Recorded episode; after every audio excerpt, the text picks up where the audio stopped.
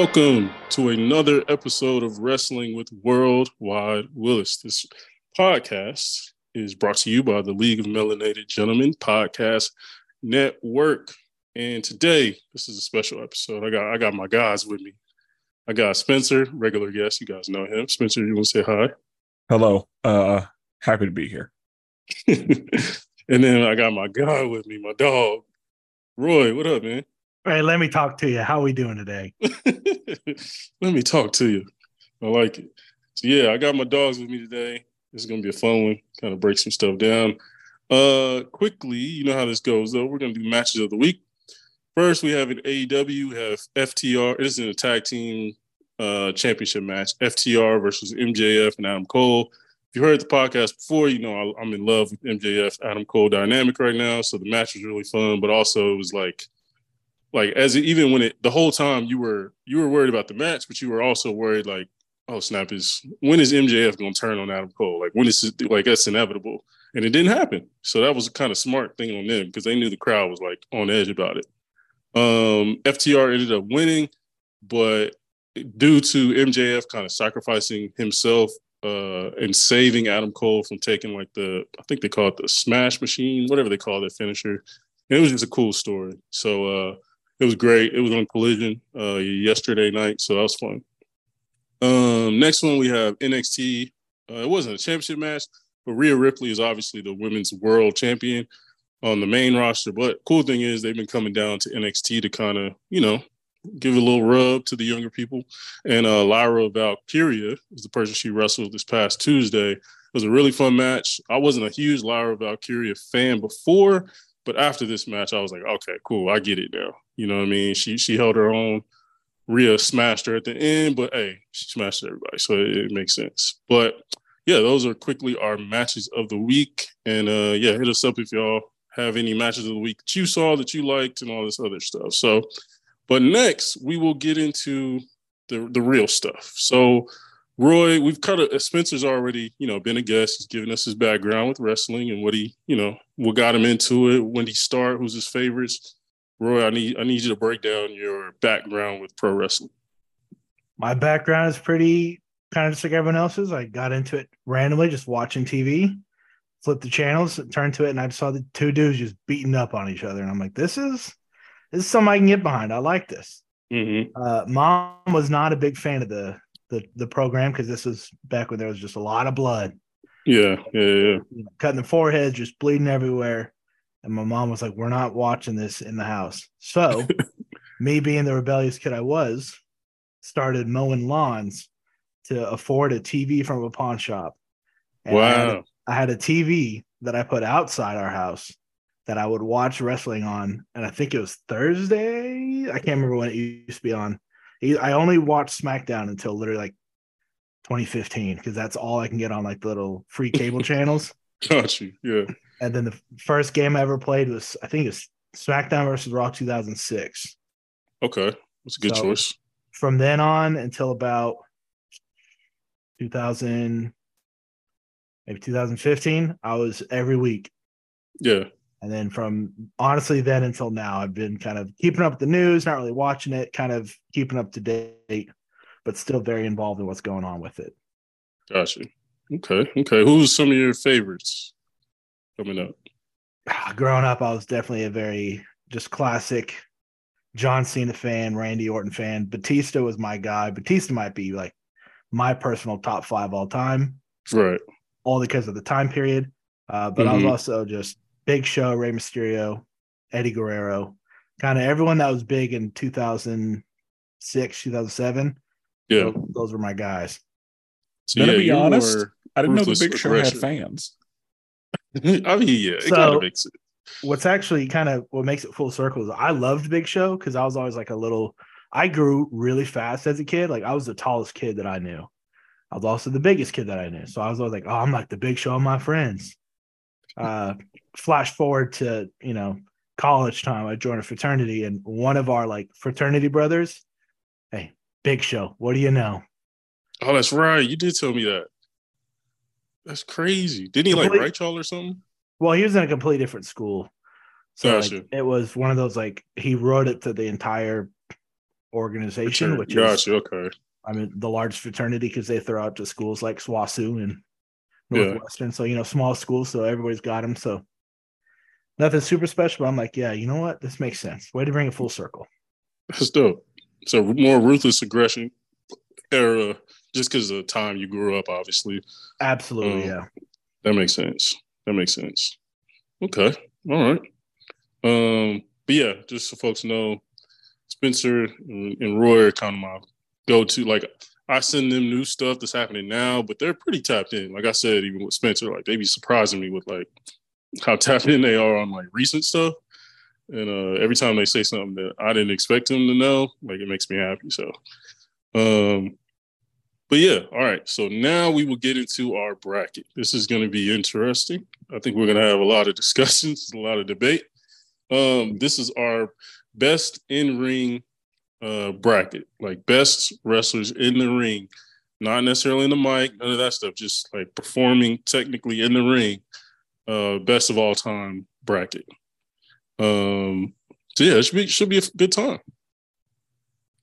Um, first match, first matchup, first round, we have, and I will say before we start, I did I didn't like go through this and like seed it. Like I didn't go like, oh, he should be here, he should be here. I just kind of went with the best people I thought of, and it kind of laid out how it laid out. So I was some people how you set that up. Yeah, like some people are gonna get screwed in the like every tournament, right? Yeah. Um, you know, they're gonna get screwed based on the seeding they were in. But hey, if you're a real one, you, it don't matter. You know what I'm saying? Um, so yeah, we'll see how that goes. But uh, basically a conduit of that, our first round matchup is Shawn Michaels versus Triple H. What are you guys' thoughts on that? Spencer, you want to give your thoughts first? So, whenever I'm thinking about what happens in the ring, mm-hmm. I think that there are three components to in ring performance. Mm-hmm. There's uh like actual wrestling, move execution, uh, move set, like those mm-hmm. types of things, like the very the things that you see very directly from offense. Gotcha. There's your ability to sell, your ability to make the other guy look good, your ability to make the situation look realistic and what are you doing for like the first category is what are you doing for yourself the second category is what are you doing for the other guy and right. are you making the match overall great mm-hmm. the third thing is miscellaneous which usually is going to be um set up for a baby face and distractions for a heel so yes. um like all of the stuff that's that makes professional wrestling what it is but isn't actually wrestling. So you uh getting the crowd hyped up for what's to come you setting up certain moves you you know sizing a guy up or you know all of that. Right. um or you know a what you do while the referee is distracted or what you're able to take advantage of um you know while the match is happening. So there there are three big pieces of in-ring performance that I'm looking at when evaluating these people. Gotcha. So, um, I don't know about y'all, but that's just me. No, definitely. That's a good way to break it down. That is everything that my brain said, but I couldn't find the words to say when I was thinking about this. I'm like, what makes a good match or like a good performer right. in the in ring? Right. That's exactly what you said. And so, uh, with Triple H and Shawn Michaels, um, what a matchup, right? oh. Uh, there are a lot of people that regard Shawn Michaels as like the goat, yeah. and it was I was surprised to hear that. Mm-hmm. Um, Shawn Michaels to me feels more like a Steph Curry than a Michael Jordan or uh, okay. LeBron James. Um, and and that's not to take anything away from Steph Curry. Right, right. I get you. Steph Curry is the goat in certain categories, but not right. the goat. Right. And so I kind of feel the same way about Shawn Michael. Like there's a lot of things that Shawn Michael is very, very good at, but I don't know that I could call him just the overall best. Mm-hmm. Um Triple H is kind of the epitome of what I knew wrestling to be growing up. Um, Mhm. he was, you know, just wide and huge and strong and you know, uh I love Triple H's move set.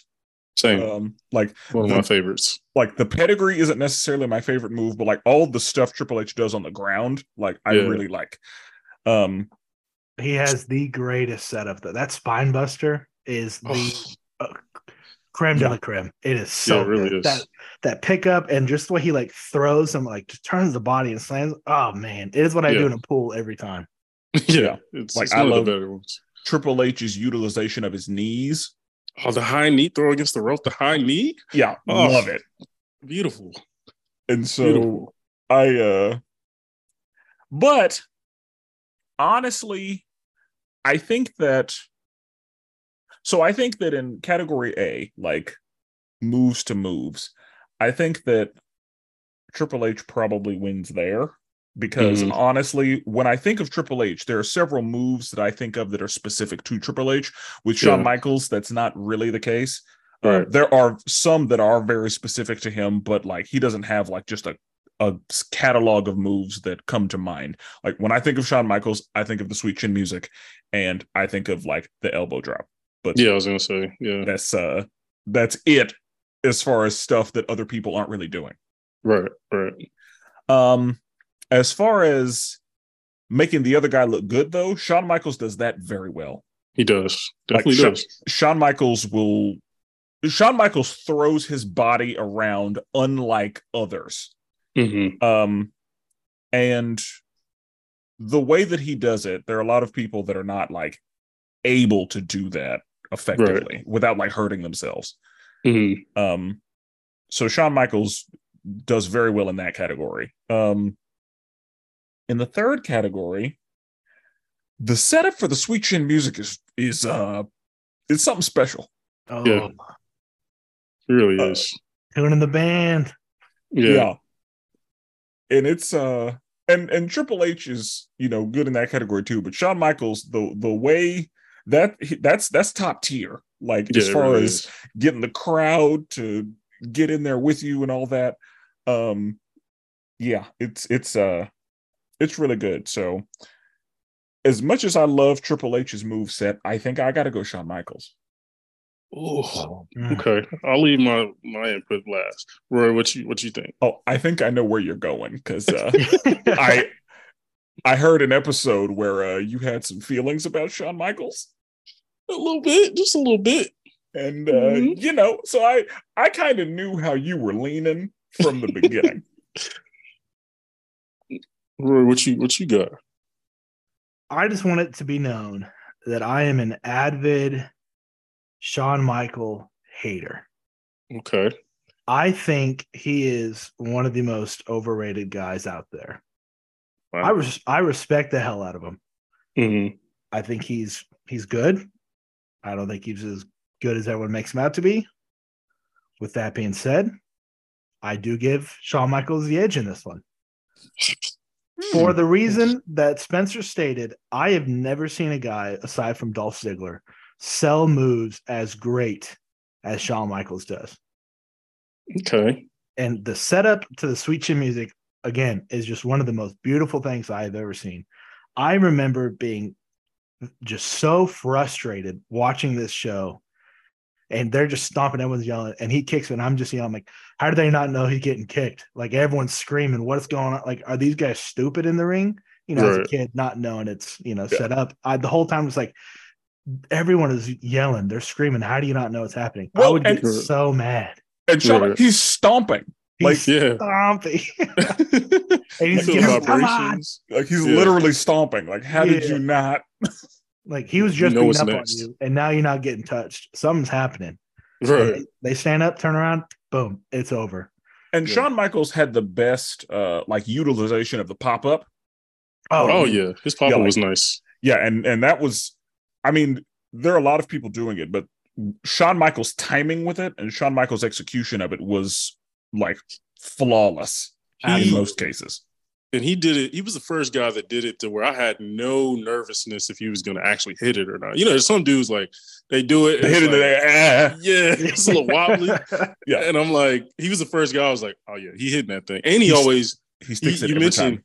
exactly, and he does it like when the crowd is like hot. Like he's made a, he's knocked a few down. He's done his clothesline three times, knocked three dudes down, and then he hits it. You like, oh, okay, all right, Hasn't- he also done it like from his shoulders too? Like he didn't use his hands to propel himself. yeah, yeah, Yeah. like Like, he would just yeah, he, up. he didn't put his hands back. Yeah, Yeah, yeah. because whenever I've seen like bigger dudes do it, they have to like Yeah, their hands off. to kind of. But like, yeah, no, he just going. nah, he just. yeah. um. All right, guys. Um.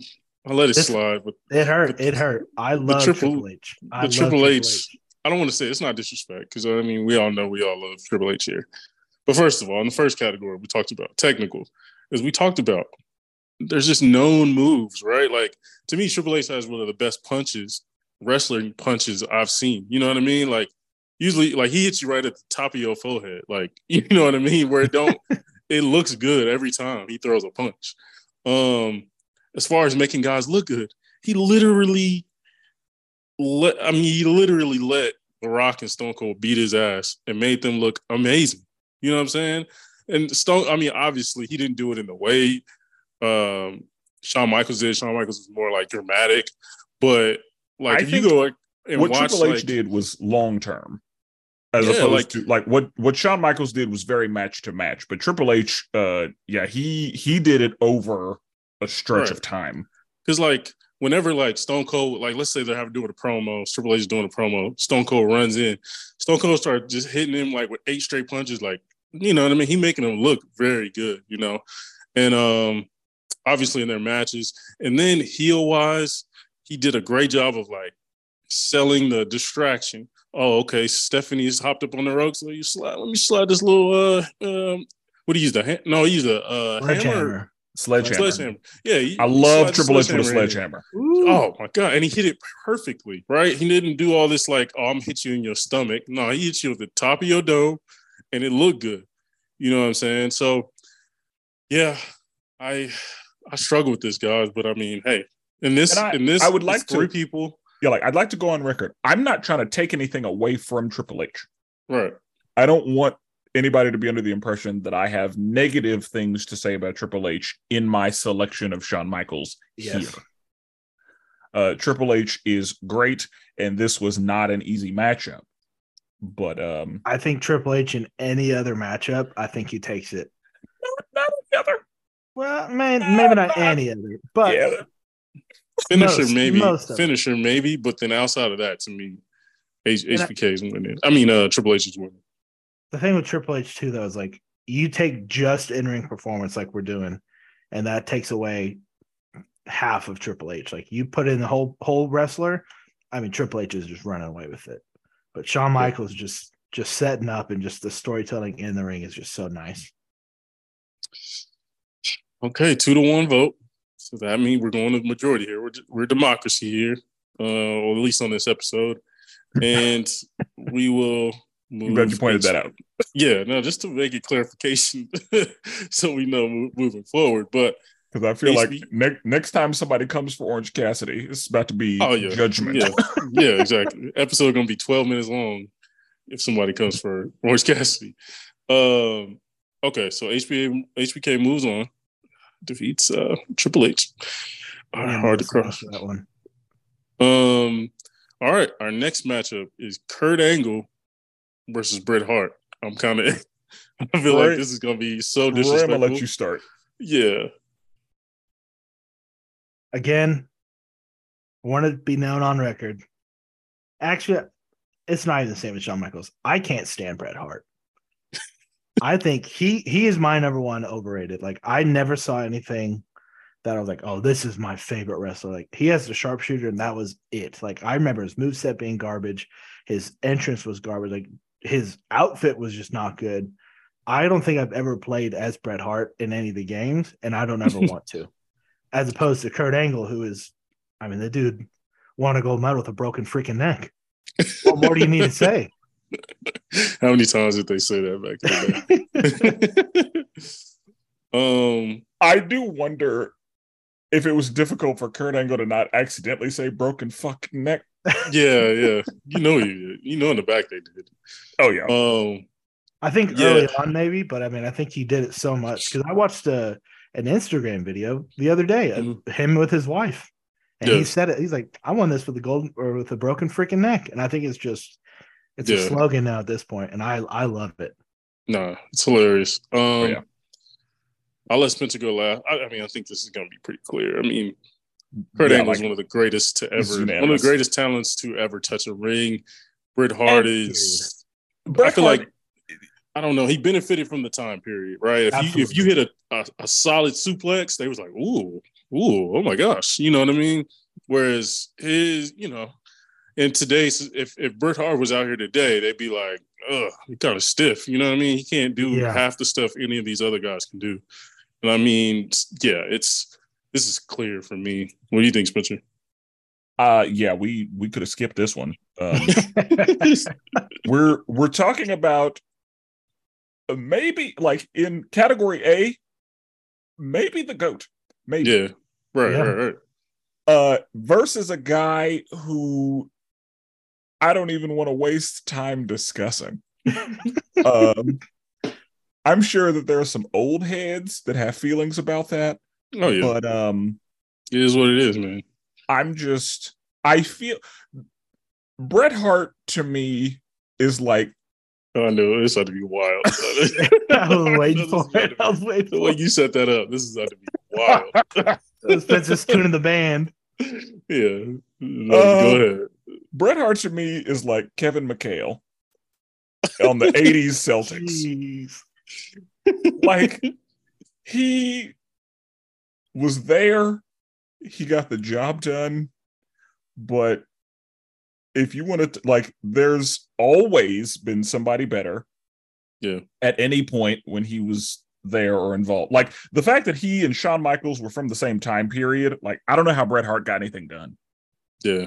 Um Yeah. and that was Shawn Michaels with the mullet. Right, yeah. Like that was a I- I mean- Shawn Michaels.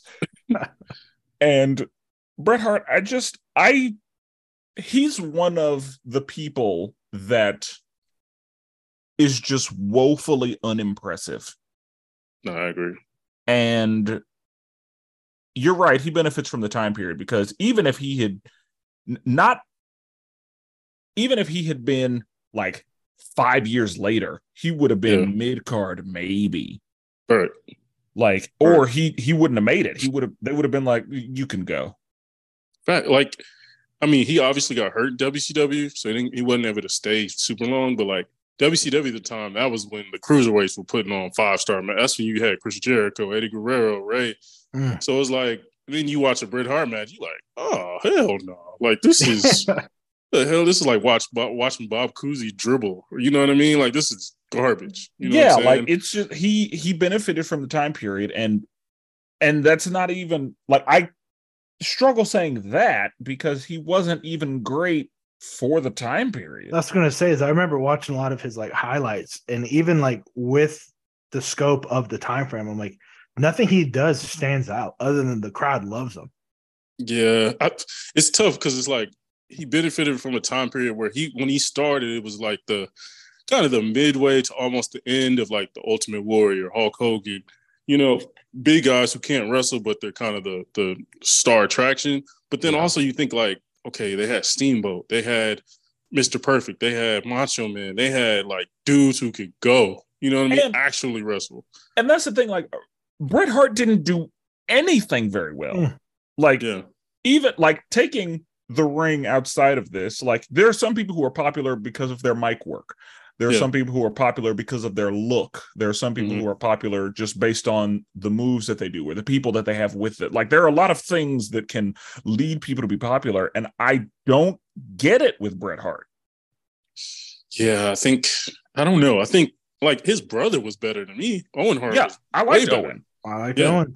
Yeah, Owen was way better, way more athletic, way more just ten times more charisma. Like even in the ring, like even just performing.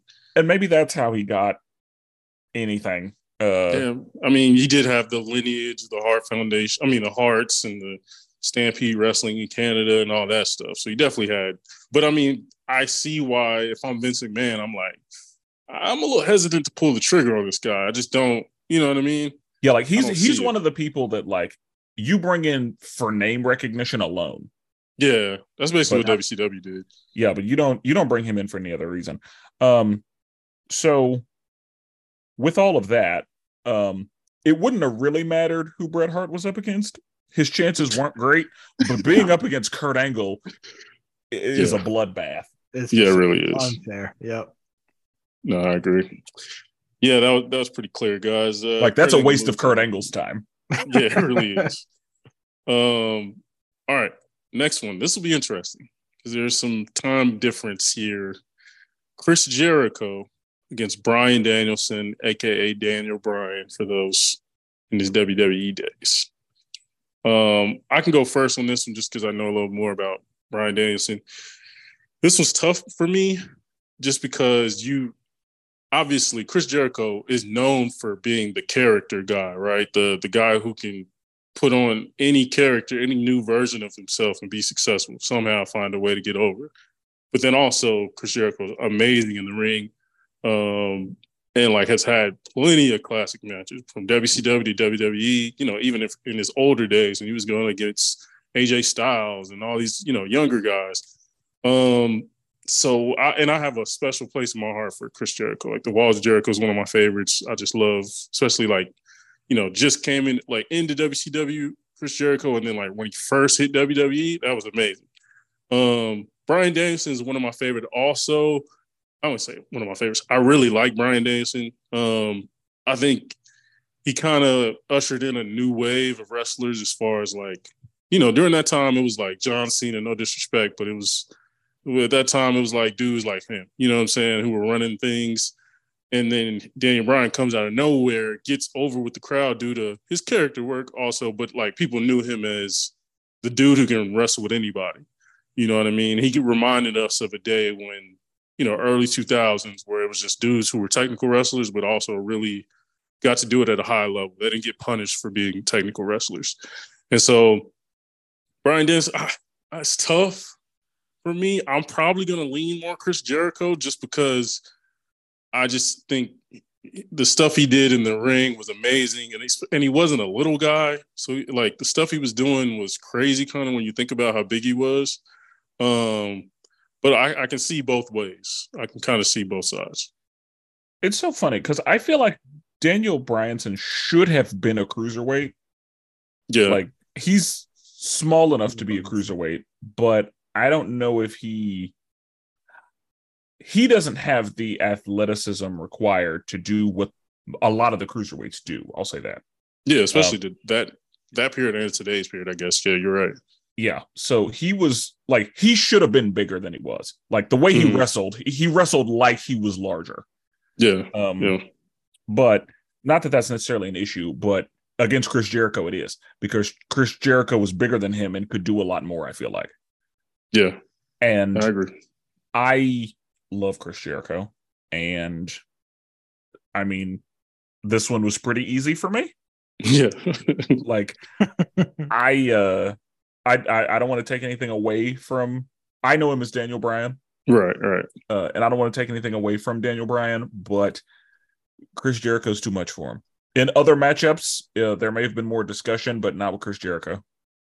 Yeah. What do you think, Bruce? I this one I went back and forth a lot on because Mhm. it's hard to say what Bryan Danielson does wasn't great. Right. At the t- in his like reign in the WWE, I was this was when I was the biggest John Cena fan. So I Mhm. wanted to hate him. I wanted to hate him so bad. Right. There's something about him I couldn't because I was like, he's just he's so good. Yeah. But Yeah. it's Chris Jericho Right. yeah. And the thing about Chris Jericho hasn't slowed down. at Yeah. all. Like he's been doing this like Y2J, yeah. uh, like and bef- like well before that. Exactly. Like And- early '90s. Yeah, like he's been doing this for a solid 30 years Yeah. and he hasn't slowed down. He's still going. Yeah, he's and it was Yeah. crazy too is like his move set isn't it doesn't really bode well for longevity, you would imagine. Like he's Right. doing the Lionsault, he's jumping off the middle rope doing a backflip. Right. Yeah. but he's still doing it and he's still hitting it, and it still looks so good. It really does. And like in AEW now, like if there's some new guy that's like the hot th- hot guy, they put him up against Chris Jericho to kind of like test him, basically. Heat check. Yeah, let's just say like, all right, you did a good job. All right, let's put you against the vet and see if he approves of you. Okay, you're good to go. You know what I'm saying? So it- it's crazy, but no, you're right. Like he definitely had a more versatile game uh, than Daniel Bryan. Daniel Bryan's flying knee was one of the best I've seen. Like That's true. he- when he hits you, it was like, ooh, we that look, you know what I'm saying? That look, and he ran like he was one of the first wrestlers I saw like like run full speed. Yeah, like not sprinting. yeah, like Yeah. full out sprint, no hold back. I'm hitting you as hard as I can. You know what I mean? Um, which I love. The the little like MMA style kicks that, that got over, but they look they actually like hurt. You know what I mean? He was really connecting. That was really cool to see. So Daniel Bryan, yeah, he's he's up there. I agree. Like a different matchup, he might he might squeak through. Um, Roy, did you say you, you're going uh Chris Jericho also? I am, yeah. Okay. That makes sense. But yeah, Brian, uh, Daniel Bryan, Brian Danielson, he even came back. You know, Bryan Danielson was his like real name. Got it changed in WWE, then he got it changed back to Bryan Danielson. He's had some great matches in AEW. He just always gets hurt. That's his biggest downfall. He just gets injured a lot. But uh, but yeah, hopefully he'll come back and put on some more matches before he retires. And he has a lot of you know concussion issues. Um. he is winning at life though with his wife. Oh yeah. Yeah. He's he's win. doing fine. Yeah, my man is all right. Um, okay, next one. This is going to be interesting. This one's a tough one. We got Eddie Guerrero versus Macho Man. Macho Man. Let's move on to the next round. I'm This gonna be tough. honest. Okay, Oh, Spencer, don't. don't do it. Not tough for me. Uh, wow, disrespectful. This was the I- hardest one. Uh, no. Uh, well, no, no. It's it, no. Um, I love the Macho Man. I really do. Eddie Guerrero's too much. um, Eddie Guerrero was phenomenal in the ring. Um, and I think a lot of people don't realize that. Mhm. I think that because of the I lie, I cheat, I steal thing, um, even kind of before that with the Latino Heat days, um, I don't know if people give Eddie the in-ring respect he deserves. Okay, Uh, Yeah. Eddie Eddie was really good on the mat. yeah, Technically, like Eddie Guerrero was excellent. Um, and then as far as like he was the best at like using distractions and doing the uh, yeah, like while the ref isn't looking or like Mhm. that that type of in ring performance he Yeah. was the best that I i, had seen like it, it was oh it's phenomenal like he's most creative buff. yeah, like, number one in that Yeah. area and with that uh again i'm not trying to take anything away from the macho man macho man probably would have done better in another matchup but this was not hard for me uh whenever i think about it like eddie bell to bell Mhm. he's better than macho man bell to bell Okay, Roy, I'm gonna let you be the tiebreaker here because I'm going Macho Man. Now, I'll make the argument due to the fact Macho Man was in an era that, you know, he was surrounded by a bunch of stiffs, right? But he found a way to, like, I watched the documentary and they said the one with him is uh, Steamboat, I think it was at WrestleMania or SummerSlam. It's like one of the greatest matches of all time. I've watched it, it holds up. And apparently, like, Macho Man like literally laid down to the second everything they did. Like he was one of those, you know what I'm saying? And I'm sure Eddie was the same way. You know what I mean? Like they, some guys go out and, and they work on the fly and it's still a great match, but there's some dudes who are like, no, I literally, in my head, I envisioned this match. You know what I'm saying? Um, and Macho Man was that type. He he was the first guy to make the elbow drop a thing, like actual popular move. So many people do it now, and it's like, all right, whatever. But, But, his elbow drop was was nice. yeah, his was Yeah. now he went right at like your chin Yeah. area, and um, It looks Like right right- on the throat every time. Yeah, right in the Yeah. neck. Yeah. right in the neck, yeah. Um, and he got some up on it, you know, it's top rope, point to the sky. It was just, it was fire.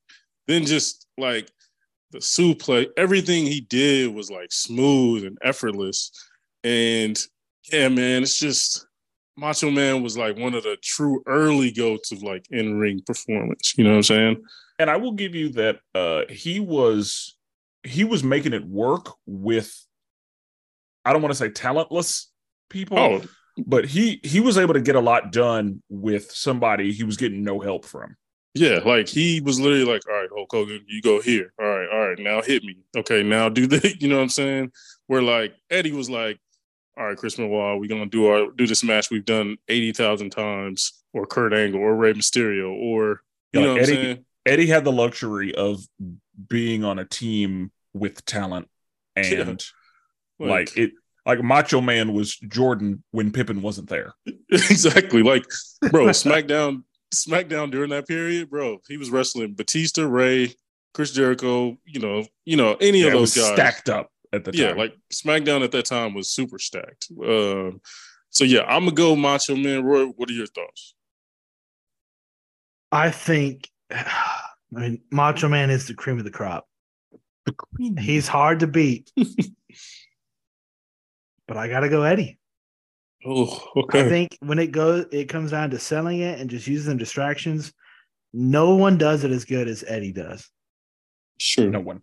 my one of my all-time favorite moments was I think it was the belt. He goes to hit. I don't remember who went to go hit. And the ref gets up earlier than he thinks, and he's got to lay on the belt and just pretend like he wasn't about to just hit him over there. Oh yeah, yeah, yeah. And he gets caught. Oh man, that is one of the all-time favorite highlights for me. yeah. No, those are like all of those were just like super creative. It was smart. It was it was like paying homage to like a Ric Flair, but then doing it in a way more like creative way. And Uh, like Ref looks back and he's like waving at Rey Mysterio, and he turns back around. He flops back on the ground. Like I just remember as a kid dying watching that happen. Yeah, bro. Like some people think that's like entertainment, but like you have to like map that out as a wrestler. You know what I'm saying? You gotta Yeah. to execute it well. You gotta That You timing's got to be perfect between all three Yeah. parties. exactly, and I'm sure he came up with all that stuff. I'm sure. Um, yeah, no, Eddie. Eddie moves on. Uh, you know, it's democracy. I, I agree. I mean, I don't agree, but I, I get it. Obviously, that's one of the And- tougher matchups in the first round. And let me say, had the Macho Man been up against like Shawn Michaels, Macho Man would have cleared it. Oh, okay. No, I agree with you. I definitely agree. Yeah. With Yeah. I agree with you. Yeah. Um. All right. On to our next one. I feel like I'm gonna be the one of the ones making the argument here, but uh, we have Undertaker, one of our Goat. only big guys in this one. Shout out to him Because he's the GOAT. Yeah. against the Bout Machine, Kenny Omega. Now, I will make my argument first because I think That's I know. idea. I think I know where the wind is headed. on this one. It's a good idea. All right. I'm making my case for the bout machine, Kenny Omega. Kenny Omega is one of the greatest talents to ever wrestle. He just hasn't done it in WWE. But the dude just gets it, bro. Every time he wrestles, it's a five star match. And I don't, and like, you know, like everybody throws out five star match with everything nowadays, but like, he literally has been, I think he's like 40 now. He's been doing it for so long. And, and the New Japan level, where like, them dudes are amazing over there. Like you can't just squeak by a five star match over there. And he's doing it AEW last couple years uh, with Bryan Danielson. He had an amazing match with Will Ospreay, who's been amazing. It's just like everything he does, he doesn't do well. He does like stuff that probably I would say he's a better version of Seth Rollins, if that makes sense. Like he does everything Seth Rollins can do, but he just does it at a different level. And he just looks like when you think of a wrestler, if you built a wrestler like in a video game of a he looks like an 80s wrestler or something. You know what I'm saying? Dude just looks the part. You know what I'm saying? And so, yeah, the dude's held championships everywhere.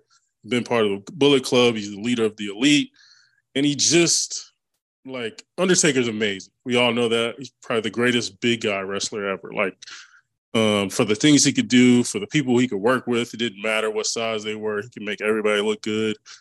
But Kenny, Kenny's the reason. There's a reason they call him the bout machine because every time he wrestles, you know it's a big fight feel. It, it just has a different energy about it. And uh, his flying knee, nasty. Um, like his finishers are all great. He makes every move look important. Yeah, man. The bout machine. I'm I'm voting for the bout machine, but I I I understand why I'm not going to win this argument.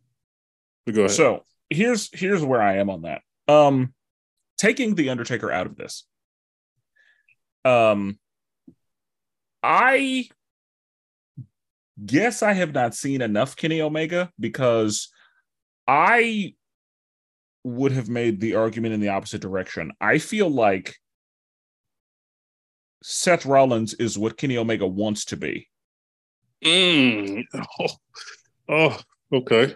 And and again, perhaps I have not seen enough of this man because okay. I um you know, I'm not as familiar with Kenny Omega as some of the other people on this list, but uh just from what I've seen from him, um regard like outside of him being up against the goat.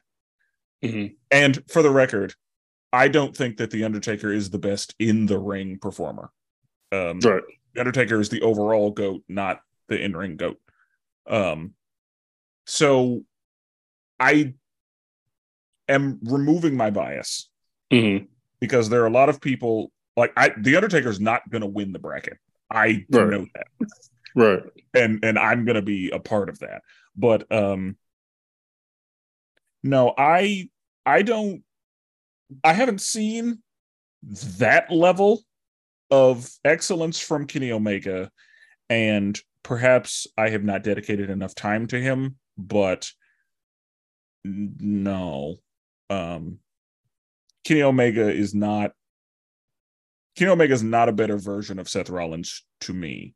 Like if those two were up in the bracket, uh Seth is going to clear that as far as my vote goes. Gotcha. Um, okay.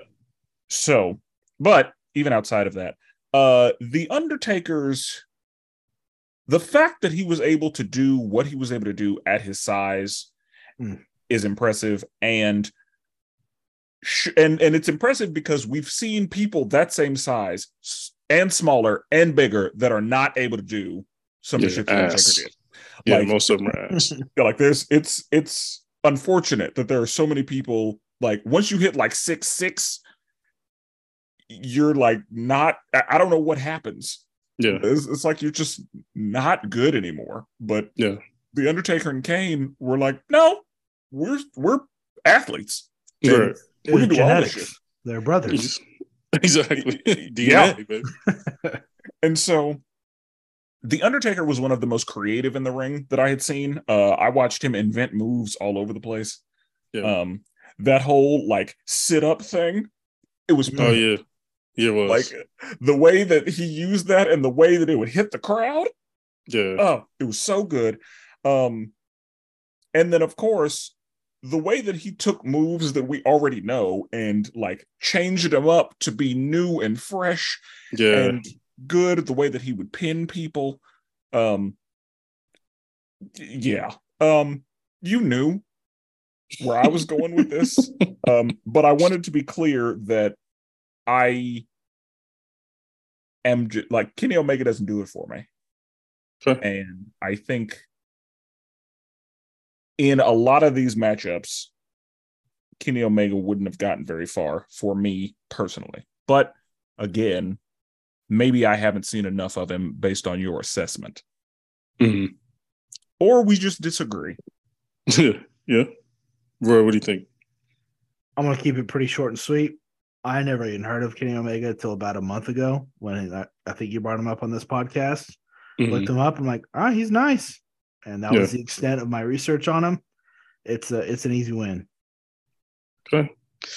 I respect it respect it. I mean, obviously Taker is a big time. But Kenny Omega, if you if you want to look up a Kenny Omega match, you can look up Kenny Omega versus Will Ospreay, which is like for some people believe is like the better version of Seth or the like newer version of Seth Rollins, like a, a new evolved version. Um, Kenny Omega came earlier. Uh, he's a little older. Than, he's older than Seth. So, um, but yeah, Kenny Omega versus Will Ospreay or Kenny Omega versus Okada in New Japan, bro, their matches are crazy. Um, and he was kind of one of the first people to like, I don't want to say create, but he was like one of the first like pillars of this new like, you know, kickouts, you know, three, four kickouts in the match, big time kick out. You know, somebody hits him with a finisher, he kicks out, or he's somebody with a finisher. You know what I mean? He's one of the first people to like add that into matches. And then it made its way to WWE, and now it's like a a normal thing. Um, but that used to not be the case. Um, but okay, Undertaker makes it to the next round. Glad Kenny Omega got some, got a little bit of shine. Um, all right, this one, this one is another one. I feel like I would be fighting uphill, but hey, we can make it work. We have The Rock versus see the best in the world, CM Punk. Um, go ahead. You guys go ahead. Go ahead. Roy, Roy, what do you, what Roy, do you want to start? I'll go and start. Um, again, going back to my John Cena bias, I hate CM Punk. There's not even a like a respect factor of like, oh, I, I like him, I could like him. I can't stand the guy. I thought he was overrated. I didn't get the appeal of it. Yeah, the finisher was cool. Uh, but then I started actually thinking about it, and his matches were honestly pretty great. He had a lot of moments that I went back and watched earlier, and I was, I just, I guess I was just so encapsulated in my disdain for him that I was like, nah, this isn't that good. He, Yeah. he can go, he can go Yeah. for a while, and he's still going. Yeah. The Rock is, it's a tough, tough battle with The Rock. I- the Rock just got it. He he knew what to sell. He knew how to sell it. I mean, the sell from the Stunner is one of the all-time best sells. Right. It really is. I I to me, I don't know. I, I see both ways. I get the John Cena hate though. I get that. I my I don't like CM Punk, and it has nothing to do with John Cena. I just don't like CM Punk. I have always thought that he is incredibly overrated. I have never just been super impressed by CM Punk, Mhm. and I feel like a lot of his great matches are through the other guy, not him. Yes. I Ugh. just don't think that CM Punk is worth the hype. Like he's not that great to me. Yeah. And The Rock is uh boy. the Rock uh he did what he did very well. Yeah. Uh, again. I've I've said this, um, and I still believe this. The Rock's level of versatility was really, really low. so The Rock, and that's acting, that's being a wrestler, that's on the mic, that's like like that's across the board. The Yeah. Rock, the things that The Rock does well, he is the best at. Right. But The Rock is not even discussed in categories of things that he's not the best at. Right. Um, and so I said that to say that he lacks versatility. Now, um, he didn't necessarily require that because you know there are some people that like Chris Jericho is a good example of does versatility well. Yeah. Honestly, The Undertaker is a good example of does versatility well, Uh, but um, The Rock isn't, and that's okay uh, because the things that he did, he did really, really well. Um, The Rock had a pretty good move set. His punches were very unique, very Yeah. The Rock. Mhm. Um, they were really good. His ability to get the crowd involved with what he was doing was His excellent. crowd work is unmatched. yeah, Yeah. and it's better outside of the ring than in the ring. There's better in the ring crowd work, but um, yeah, The Rock, um, his mat, The Rock's matches were really fun to watch. Yeah. And were. The Rock was one of the best at selling that we've seen, uh, just Right. because he put a lot of intent into selling, yeah. and so I think that what The Rock was able to do for himself, as well as what he was able to do for the other guy, was really important. Uh, even if he wanted to be like, he, I think taking a pin would be difficult for him sometimes. Yeah, Uh, I agree. especially like later, Yeah, yeah, yeah. like he was not as interested in that. Right. but um because the rock did what he did really well and because on the record fuck CM Punk um I'm going to go with the rock and I think I don't like CM Punk so much because I f- the the hype that he gets I think is what bothers me like if he wasn't as hyped as he was I wouldn't hate it as much because then it wouldn't be as like egregious in my head hmm but to me, he's just not that guy. And the fact that he's treated like he's that guy and he's not, I just can't get behind it. But we know that I think, as far as being overrated, he's real high on my list. Yeah. I mean, I get it. I mean, for me though, like I've always, you know, I've always been a CM Punk guy from the beginning, even in like 09 when he first like started, when he was straight edge of society and all that stuff. That's Um the worst gimmick of all time. I, I, lo- I liked it. Uh CM Punk on the mic, though, CM Punk on the mic is, is a different Yeah. conversation. But, But I think what people love about CM Punk is because obviously what he does on the mic, but his work in the ring. So one of the greatest CM, uh, one of the greatest John Cena matches ever. One of the first times we ever were like, "Ooh, John Cena can go," was with CM Punk. Um, like before that, people were like, "All right, the what is it like the three five moves of doom or Five something?" moves whatever. of doom. Yep. Yeah, like he did five moves. We knew what was coming. It was very cookie cutter trash. Whereas when he got with CM Punk, it was like a legit wrestling classic. And I attribute that to CM Punk, right? Um, and like CM Punk set up most of that stuff. Uh, when The Rock came back, they had a match at, I think it was, I forgot what pay per view it was. It was an outstanding match with uh, CM Punk. And that was a lot of it due to CM Punk, like, I won't say carrying the rock, but you know what I mean? He basically was like, all right, you, you haven't been doing this for a while. Let me lead you through this. You know what I mean? And yeah, is he the most athletic guy? No, but he's more in the vein of like, he just does a lot of things really well and he keeps it simple.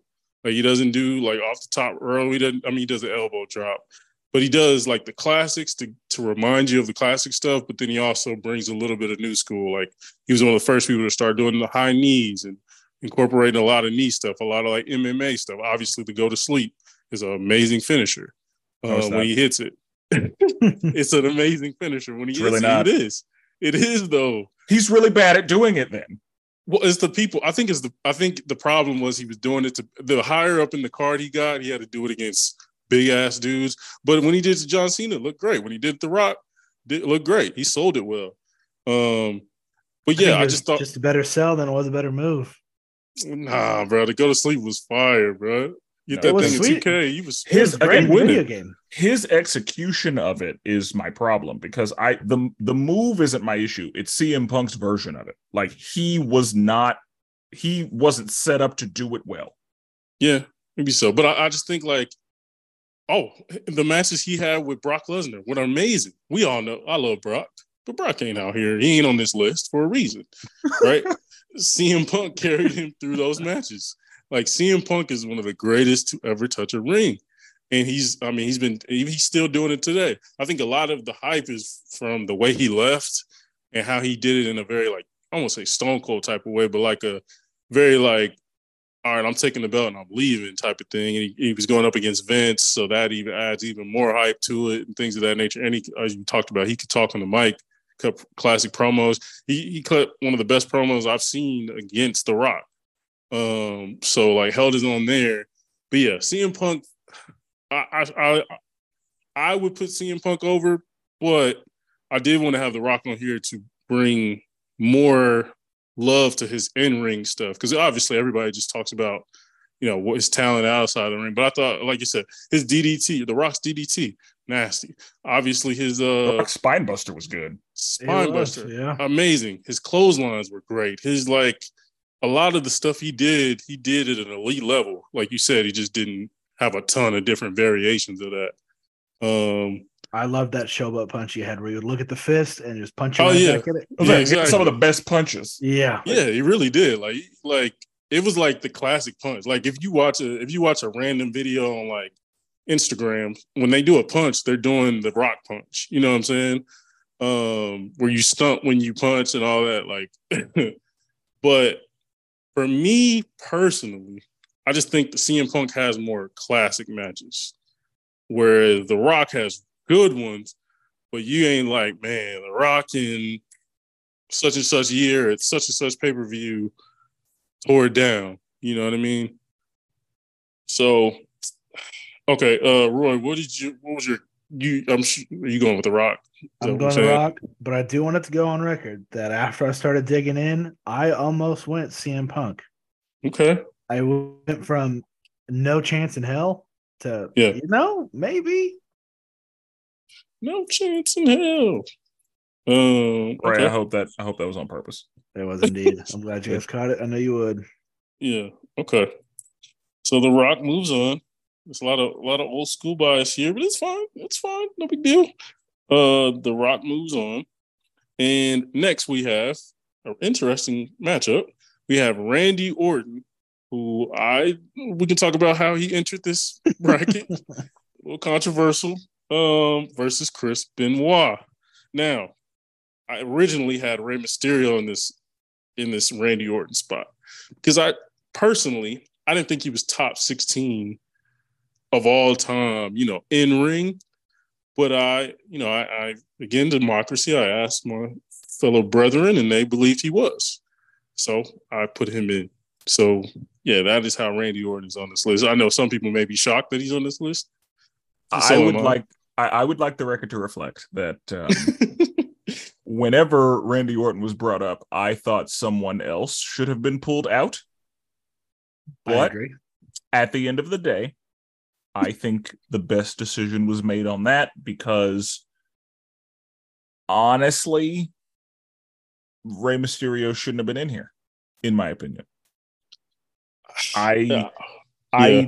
I do like Rey Mysterio. I love Rey Mysterio, Mhm. but I like and and I think Rey Mysterio may be like his size may be at his detriment at this company. Like if Rey Mysterio was going against other people in his same bracket, mm-hmm. then his career would look very different. But I think they very specifically put Rey Mysterio up against very large people. right. And Visually give you that visual aspect, you know. yeah, like he was he was billed as the little guy. Yeah. That makes and sense. they Yeah. leaned into that. And so I think that Rey, we would have seen I think we I almost feel like Rey Mysterio was wasted in that regard. Just Okay. because we we are able to see just about everybody else go up against people in their same weight division or in their same size range Right. we didn't really see that with Rey Mysterio. Yeah. And so because we were able to see it from everybody else, we were able to see like the full scope of what they were able to do. Mhm. But I don't know if we got that with Rey Mysterio. At least when he it, his time in WWE. Uh, yeah. WWE uh, makes his sense. WCW time, uh, I think he was more uh, dealing with people his same size. I mean, they were still significantly bigger than him, but they were much closer to his size. So Yeah. I feel like Rey Mysterio didn't get the opportunity to do very much wrestling. He was just doing a lot of jumping off of stuff because that's all he could do against the people they were putting him up with. They Right. really had him out here fighting Big Show. And the Yeah. Great Khali, yeah, man. I think didn't they have him win a fatal four way with who was it? It was Big Show, CM Punk, and oh, was it Jack Swagger? I think you may be right. Yeah. Let me look it up real quick. Because I feel like I think that's right. But yeah, because I because I know one time he won the title and then Randy Orton cashed in and, and beat him for the title right after that. But um Yeah, so not only was it a fatal four way with those people, it was also for a championship. Yeah. Yep. And it's uh, I don't know. It's it really is kind of unfortunate because I love Rey Mysterio. Yeah, Yeah. I do too, and I I think he was at a disadvantage with the time Yes. period because if Rey Yeah. Mysterio was in his prime now, then like he he'd be able to cook with a lot of people. Yeah. You're right. And I mean, But I he- think the he had a few- he had a few classics, but it was like, you know, it was like Kurt Angle or Shawn Michaels, you know what I mean? Yeah. But that was more of a rare than more that he usually had, which, like you said, it was, and especially that time, Vince was like, I want big guys. Yeah, you got to Yeah. be at least three feet wide. exactly. Exactly. and and so Um, Rey, Rey Mysterio was um honestly like by himself. Like his Yeah. time with Eddie was some of the best, Mhm. Yeah. but uh that's uh I think Rey Mysterio, yeah, based on the time period, Rey Mysterio was at a disadvantage. And the time period and the like plan and the vision Yeah. I I think that um, Rey Mysterio could have been utilized better in the long run. Definitely. I Definitely agree. can see that. Um, so we have Randy Orton versus Chris Benoit. Um, I'll go first. This is easy. This is easy for me. I'll be honest. This is a layup for me. We don't talk about Benoit, but you know, for the for bracket's sake, we'll put a moratorium over, over this. Uh, yeah, just Benoit was just better in every aspect of the game to me personally. I mean, obviously he didn't have the finisher, like the go-to, everyone knows it finisher, mainstream finisher, but in every other aspect, I mean, he had one of the best submission finishes. That crossface. Yeah, no, Cripple Very. Crossface was definitely there, definitely there. He and he had one of the better ones. He did, he, you know, I don't want to keep throwing John Cena disrespect, but you know, his actually looked like it hurt. Yep. Um, you know what I mean? He actually like crippler crossface. He actually grabbed your face. And um and yeah, it was I mean the the German suplex is pure. The headbutt off the top rope, pure. You know what I mean? The suplexes, everything he did was just top tier. You know what I'm saying? And Randy, I, I like Randy. I think he has some of the better like DDTs, obviously the the cutter, the the all these other things he did, but it's just I think Randy's a better like natural athlete talent, but just like if you were if you were teaching some young prospect about wrestling, I'm showing them Chris Benoit tape before I show them a Randy Orton tape, basically. Oh, basically. absolutely. Um, yeah, I agree. I like Randy Orton. Randy Orton's got one of the best drop kicks in the game. yeah, I think it was high. He got vertical on that joint. He's Yeah, hitting like- in the jaw. Yeah. yeah, And and there are not many people physically capable of that. right, right. Um so yeah, Randy it, as far as athletics like this is this may be disrespectful, who knows. Um Randy Orton kind of like a Westbrook. Like he can do I all want of to hear it. this. I want to hear this. Okay. Oh, he could. That's the thing. Like Randy Orton, uh, Westbrook, I think is very unappreciated. Um, Because- Oh, get me started. Westbrook can like. I don't know that there's anything Westbrook can't do. Westbrook isn't consistent though. Can't shoot. That's one of the key components of basketball, though. He can shoot. He's just not consistent. There have been games when Westbrook has been killing them from three. They just don't happen that often. At all, really. Knocked But- that Denver out, out of the playoffs with one. but um like super athletic and very capable of doing all of the things that the sport requires Right. But just not not at the top of very many lists Yeah. I will say he had a really good, like, what was the thing where he threw him against the ropes, come back, and he, like, spin around power slam, like, really fast? What is that? oh yeah i remember Yeah. Was it the scoop slam? Scoop slam. Yeah. It, it, it, like, it looked beautiful every time. it and was it snapped too. Yeah. his uh his like prep work for getting into oh, yeah. The RKO. Yeah. Ooh. yeah like and that's the thing like randy punching. orton randy Yeah. orton's um that that rko was perfect because whether he had prep time or not it was like there were there was the time when he would do the prep time, like he'd get on the ground, he'd be punching the ground, you know, like Yeah. heel Randy Orton. But the out of nowheres, Yeah, that was Ooh. like peak babyface Randy Orton was like, how how can he hit it? Where can he hit it from? Type of thing. Yeah. And honestly, um, a lot of that was attributed to the other guy. Yeah, facts. It still required the most, the tightest timing from Randy Right. Orton. Facts. and there's there's no way around that. So Mhm. like as far as triple doubles go, Randy Orton has got a lot of them. but guy ain't got no rings. And so I love Randy Orton, but um Chris Benoit in the ring, uh Chris Benoit is in that goat conversation.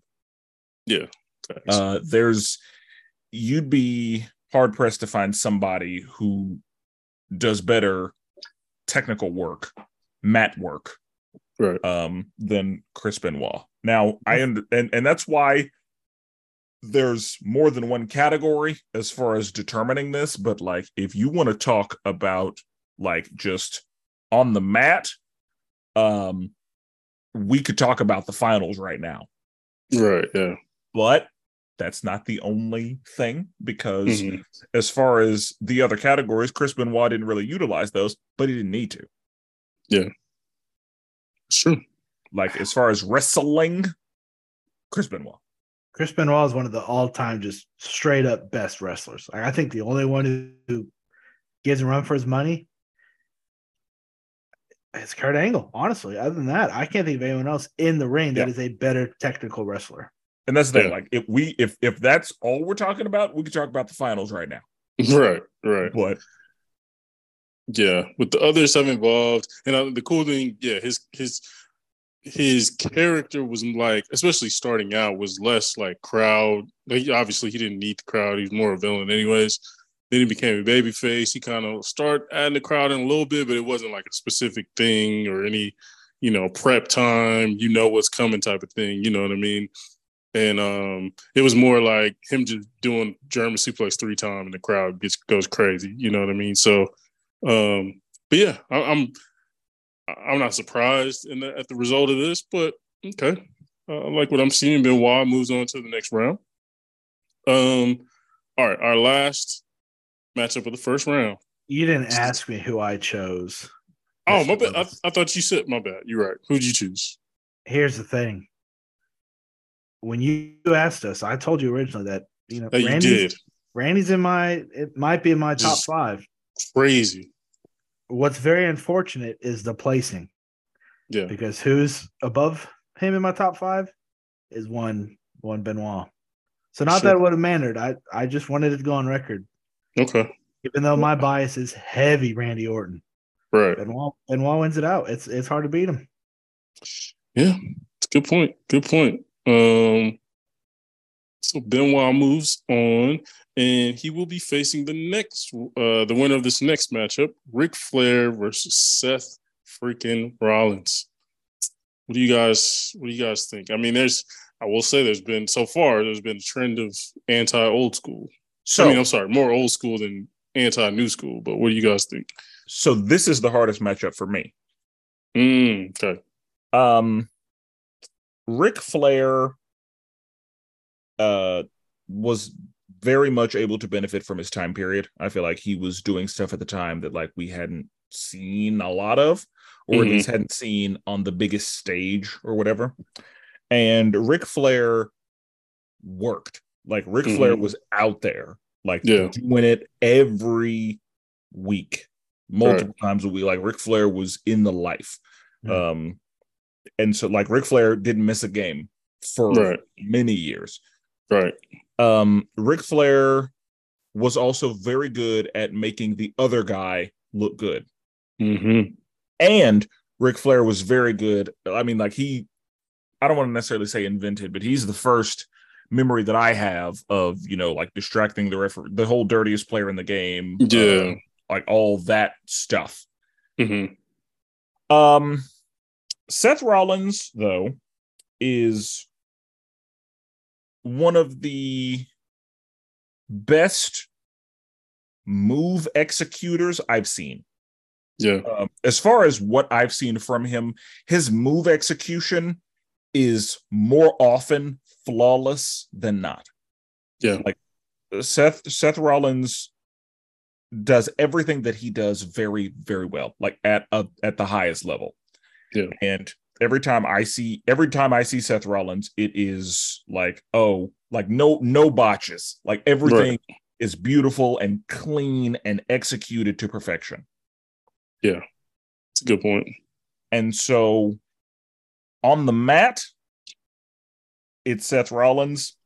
Uh, but whenever everything else is involved, I'm gonna be honest. I'd rather watch a Seth Rollins match. yeah, I think that's that's uh I'm I'm gonna give this one to Seth Rollins. Mm, I like it. Um, we're, gonna, we're going to just throw out the whole old man bias as well because I'm going Seth Rollins as well. Oh, I think okay. this, his move set was just so good. As Spenser said, just so flawless. Execution was on point. I do think the stomp kind of kind of dumb. Not a big fan of the finisher, but everything else beautiful. I, I like the stomp. Really? You and the thing is, that's that's also a really hard move to like a like that hitting that without hitting it, making it look good, and not fucking somebody up. I yeah. look. I agree. I think I I honestly don't know why I don't like it, but I watch mm-hmm. it. It just doesn't do it for me. Okay. The same way like Randy Orton's punt, it just didn't do it for me. Like it looked so good, and yeah. it looked like it hurt, but I was still just like, eh. I'm just not a fan of it. The stomp just it just doesn't do it for me. Is it because it's so simple? Maybe, but then again, I mean, my my personal all time favorite finisher is Batista Bomb. There's nothing special about it. Yeah, yeah, that's one of my pet peeves of power bombs. Yes, yeah, I'm too. not a fan of the Batista bomb at all. no so, one is. we'll just agree to disagree on that. but uh, yeah, I, I, love. To me, Seth Rollins is the video games of wrestling. Like he's the, he literally does nothing. He does everything perfect. He does. It's like watching a video game. You know what I mean? It, mm-hmm. His Falcon Arrows beautiful. His his stump is beautiful. His everything he does everything. Like there it's it's almost like it's almost annoying like that like he does nothing bad. Like and he could do a move the first time he's ever done it and it looked beautiful you know and clean like you said. And i love the stomp. Like i love that he can do it in so many different ways. He can catch people in so many different ways especially like as a heel you know distraction type of thing or you know, somebody you try to get in the leg in the ring, somebody hold your leg and then you come through, hit you with a stomp. Or as a good guy, I remember he had to beat Bobby Lashley. He did it off the top rope. Like it's it's just really cool to see. You know what I mean? And the crowd is and he's he's done it in many different. He's done it on the table. He's done it in a bunch of different places. Yeah, uh, this is tough. Obviously, one of the goats, Ric Flair, but yeah, we're talking in ring. Seth Rollins is one of the greatest talents to ever come to wrestling. Like he's the evolution of everything we've seen with all these other guys, and he's like, you know, the the end result of all that. So, yeah, I agree. Seth Rollins moves on. How fitting that he was the evolution. Yeah, exactly. Exactly. Um, okay. All right. Now we're on the second round. These ones will be interesting. Uh, since we don't have to introduce people, it'll just be more of an interesting debate. Uh, first in the second round, honestly could be the finals for some people. Um, in a different in a different uh, seating, HBK versus Kurt Angle. Now I'll be honest, I'll just get mine out the way. It's Kurt Angle for me, but yeah, y'all go ahead. Right, Spenser, I'm uh, I'm going Kurt Angle. Don't need to talk about it. I already we don't talk about it. It's Kurt Angle. Yeah, like it's Kurt Angle. Like I, I'm gonna be surprised if Kurt Angle's not the finals. Yeah, no, like, gonna be tough. I'm gonna be shocked if Kurt Angle's not in the finals. Uh, yeah. So, folks, uh, HBK got him up out of here. Uh, Kurt Angle it moves on to the next round. Simple enough. Next one we have oh, an old WCW type matchup. We have Chris Jericho versus Eddie Guerrero. This one, this one, we oh, mm. This might we might have to have a tiebreaker situation. We'll see. Um, yeah. This one's a good matchup. I is I'm gonna hmm golly, because like crowd interaction, I'm gonna give Eddie probably the I'm gonna give Eddie the the nod Yeah. there. But Mhm. like technical, they're both elite of elite. Finishers, I mean, I love the I love the Walls of Jericho, one of my favorite submissions of all time. He didn't do a lot of like off the top rope type stuff. Obviously, did the the uh, the moonsault, yeah. But ooh, Honestly, the the the code breakers clean Yeah, too. I love the code Codebreaker- breaker. Codebreaker was dope, and it was. I wish he did it people I more. seen. Yeah, he was one of the first people I saw that did it. You know, especially as a finisher, and it just looked. It always looked good. You know what I mean? It looked like it actually hurt. Um. Oh, I forgot about the Codebreaker. That might have to factor in here. that code breaker was nice. That was again Codebreaker. another move you can kind of do out of nowhere. It had like Yeah. RKO effect. right, right. Oof. Um. If I'm be honest, fellas, uh, I'm, I'm rocking with Chris Jericho here, just because off of everything we've talked about. I mean, one of the key factors Eddie Guerrero is obviously the distractions, the creativity as far as like match layout and stuff. But Chris, I just I gotta give it to him. Yeah, going Chris Jericho for my vote. I am reluctantly following suit in Chris Jericho. It is a tough, tough selection, but I broke it down to if I were playing a video, if I was playing 2K right now I hit random random and it's those two, who am I move my controller to? And Chris Jericho just just does it for me. Yeah, I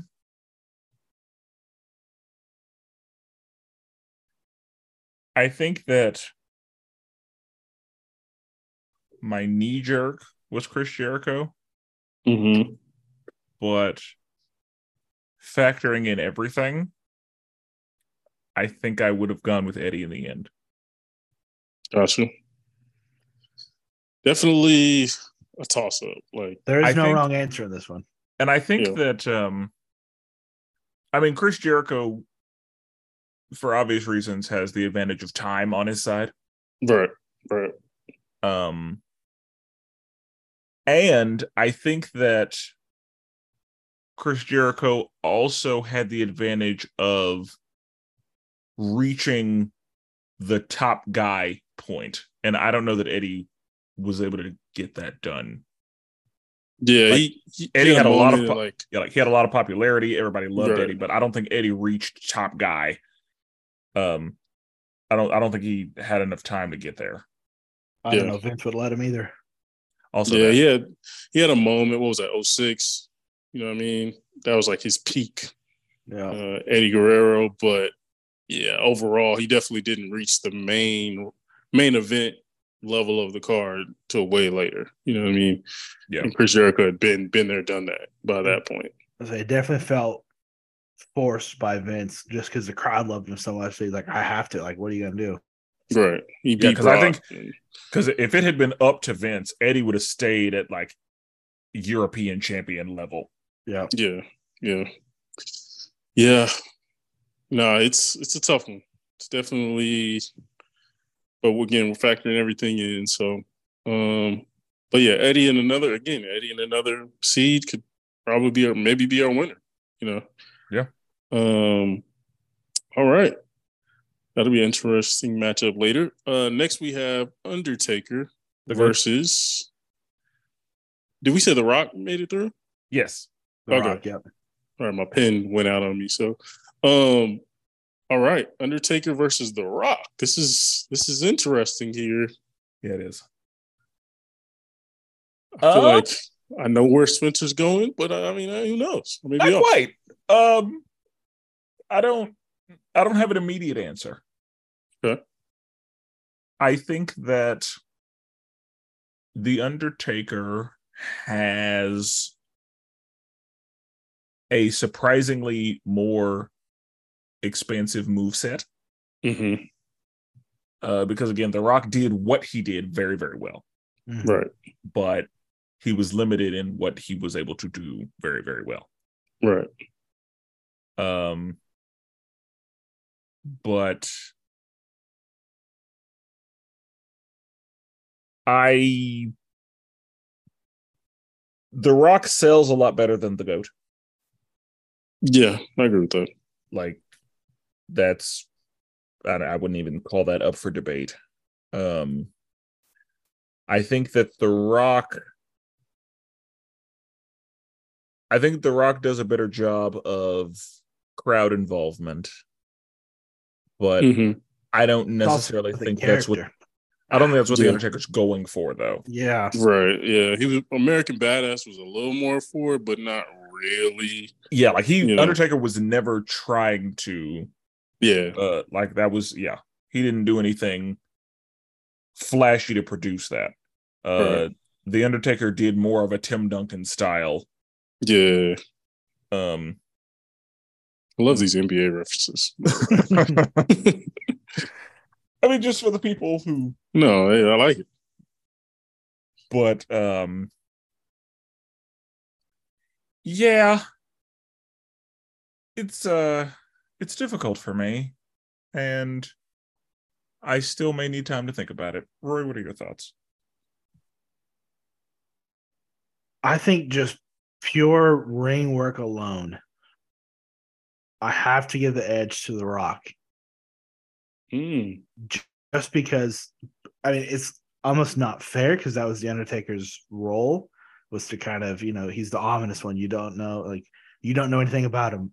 I mean watching the last ride the documentary like they like the film crews weren't even allowed to follow him so they intentionally like didn't want you to know anything about him. It's like he couldn't work the crowd he couldn't do you know amp them up like all of his stuff was supposed to be just out of nowhere.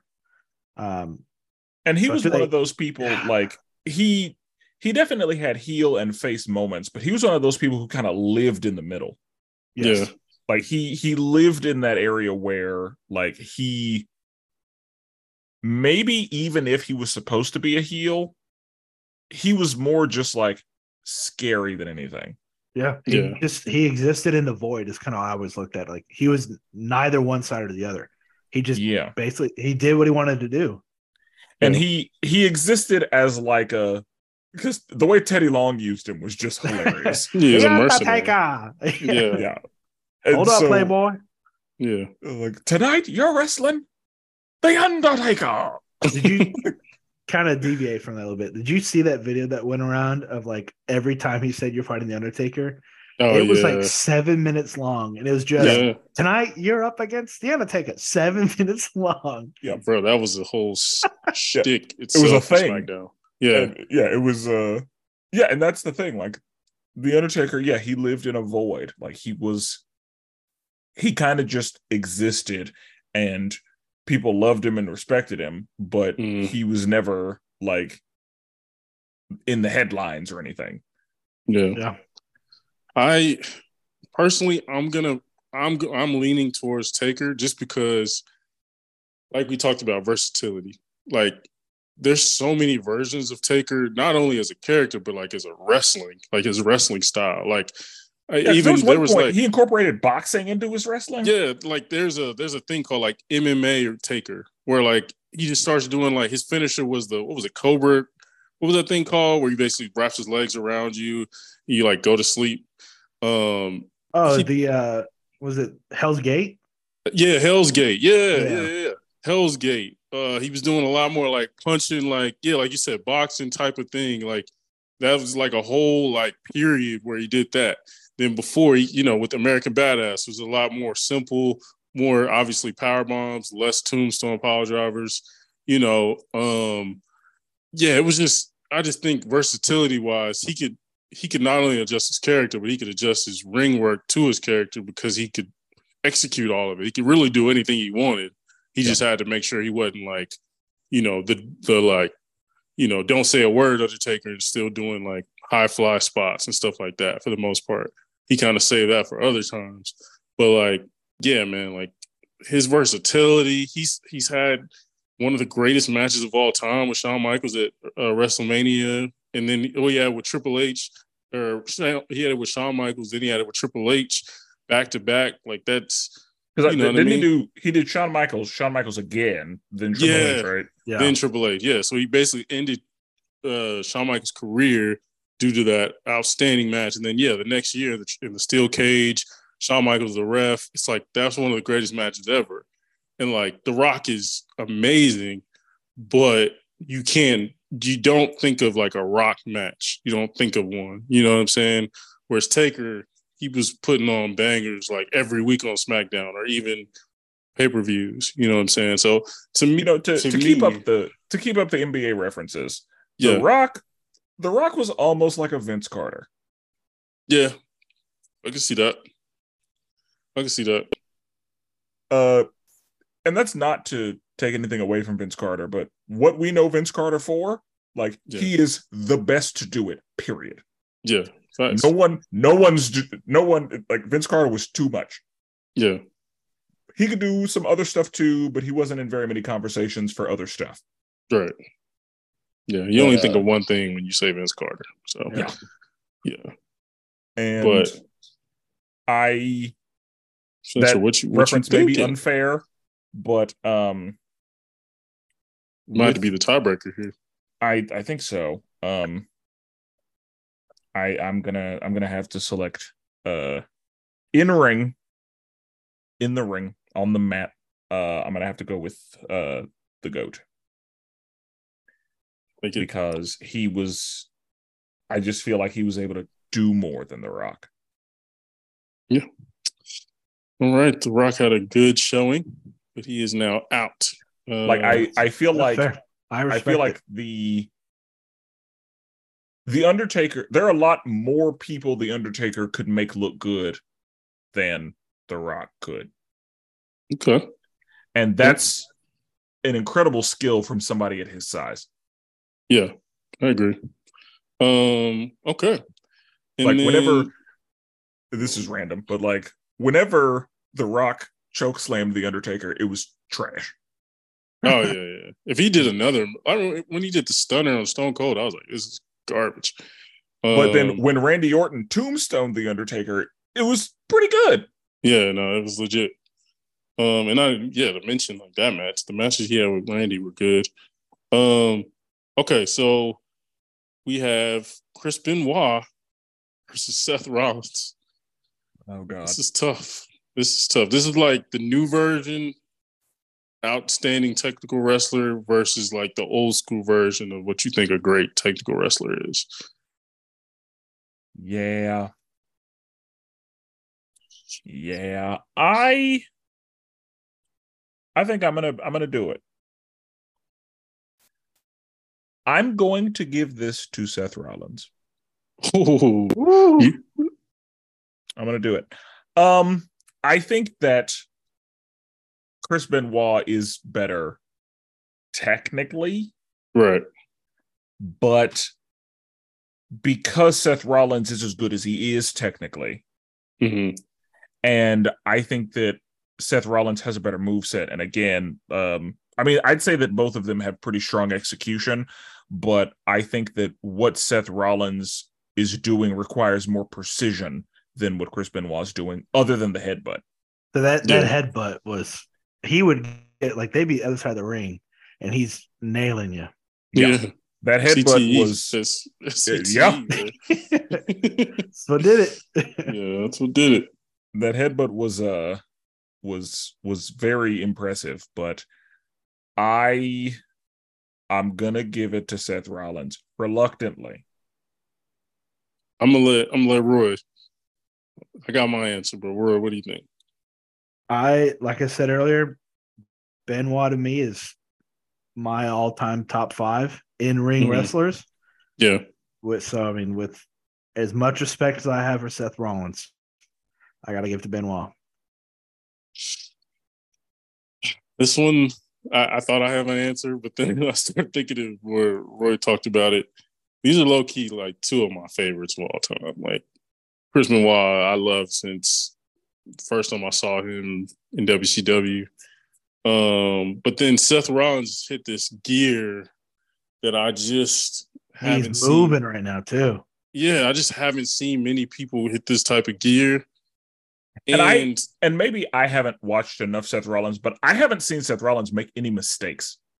no, I mean, he at, at one time he was known for like getting people hurt, but it wasn't really, you know, it was one of those things where like people got hurt. It just he just so happened to be wrestling with them.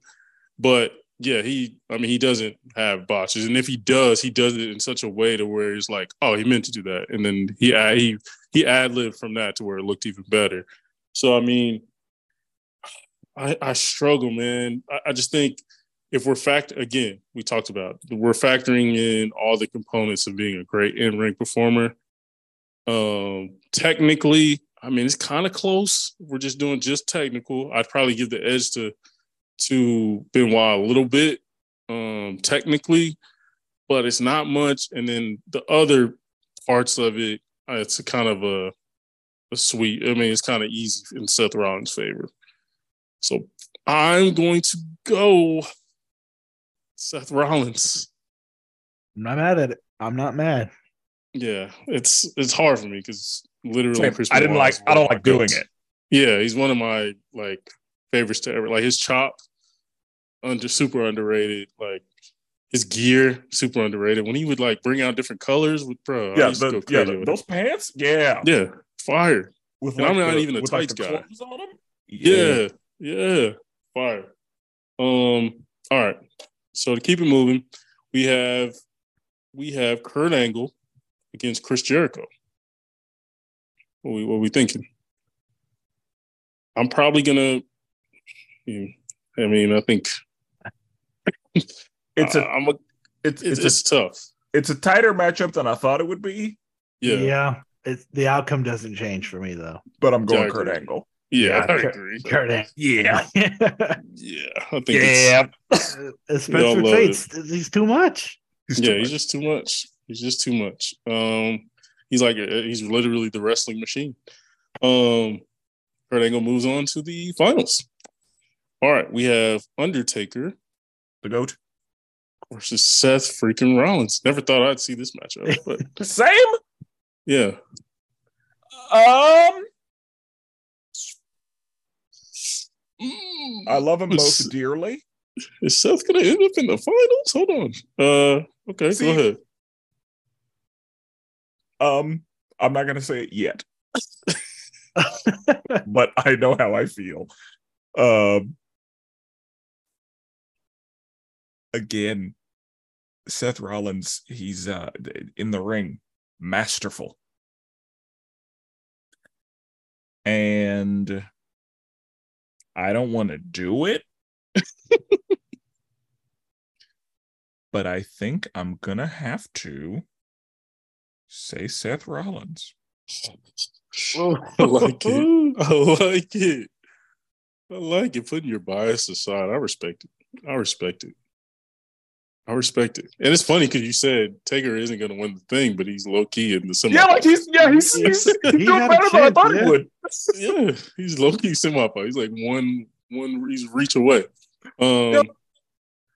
All right, Roy. Wh- What's what's what's your temperature on this one? I I don't even want to say it because it hurts. but I I gotta I gotta show Taker the door. Oh, that's tough. Saying, I I- don't want to do it. I don't like doing it, but So, I mean, it's like you said, Seth Rollins is just it's Seth freaking Rollins. Like Seth he's freaking so good right now. Like he's he's flying, he's going, he's on it. Like you said earlier, like he's hit this level, and a lot of guys will hit the level and then kind of die off. Right. He just he's just he's still ascending. Like I don't know Yeah. where the the ceiling is for him. Right. To be quite honest, like he's he's going, and it's so flawless and everything just looks good. It, it's hard. It's hard to say anyone can beat him. I'm with you guys. It's Seth freaking Rollins, baby. It's uh the Messiah. You know, he's just it's tough. Taker, first of all, for Taker to be in be a big guy, being in the semifinals with all these other great wrestlers, a, it's a, it's a nod to him, but it's just a tough matchup. It's just uh, you know Seth Rollins again. He's a video game. Like he does everything you would think when you build a video game character as a wrestling. Like you think, okay, I'm gonna build a light heavyweight guy who can do every move. That's literally that's Seth Rollins. You know what I'm saying? Um, so yeah, I agree here. We got Seth freaking Rollins versus Kurt Angle in the finals, guys. All that to say, I'm sorry, Seth. It, it, it, and and what I want to debate for me, and and what I thought about saying, but I will say now, it didn't matter. Who Kurt was in the finals with, like Undertaker and Seth Rollins, it didn't matter. Yeah, no, this they were a consolation for us. And, yep, like who's getting the silver is yeah, they're discussing yeah. just now. I think it would have hurt worse if it would have been Kurt Angle Taker because you'd be like, I, I want to give to Taker just because the goat. Yeah, but still, at the end of the day, like it's, I mean, you can't create a better wrestler in ring than Kurt Angle. I think. Kurt Angle. No, I agree. Yeah, uh, like he's he's too much. And yeah, he's just he won a he gold medal with a broken freaking neck. what else do you want? He was one of the greatest submissions of all time. One of the greatest finishers. The Olympic Slam is beautiful. Uh, no one's done it like him since. His moonsault was gorgeous. That moonsault was perfect. I mean, it is literally yeah. If you were teaching a freaking gymnast, you'd be like, watch her Angle. like yeah, that moonsault was uh, perfect. And it, was... it didn't make sense. Like based on how he's built, you wouldn't think he's doing perfect moonsaults. Yeah, bro. It was like up and like he didn't even like go backward. It was like up and then straight down. It was just gorgeous. Um, yeah, it, it, was crazy. But yeah, I mean, I think we we know what time it is. Yeah, uh, it's it's just. I mean, obviously, it's going to help him that he was an actual like Olympic wrestler, but like his the suplexes are just they were so good. So, yeah. There, there, are other Olympic wrestlers that, but none of them were. Yeah, none of them were Kurt Angle. Yeah, yeah, it just it's it's wild, but like he just yeah, he he took to it naturally and just was the best, the wrestling machine. Um, and I think or no matter where he falls in this, like if we had we did a randomizer, you know, as far as the bracket seating, like I think he's I think we get the same result, be honest. Yeah, no, I, I, um, I I knew that from jump. Like yeah. Yeah, Kurt Angle, the GOAT in ring. He is our best in ring bracket winner. Kurt Angle. Um, that was fun. All right, so suck. Yeah, you exactly. Suck. One of the greatest theme music. Ah. Amazing. So um, like he ate it too. He loved it. Yeah, and that was just like a thing. He shouldn't have been as good as he was on the mic. No, like, he shouldn't he, have. He should not. And I don't think that people realize how good he was and how hilarious he was, how entertaining he was, and how yes. he was able to like break other people. Yeah.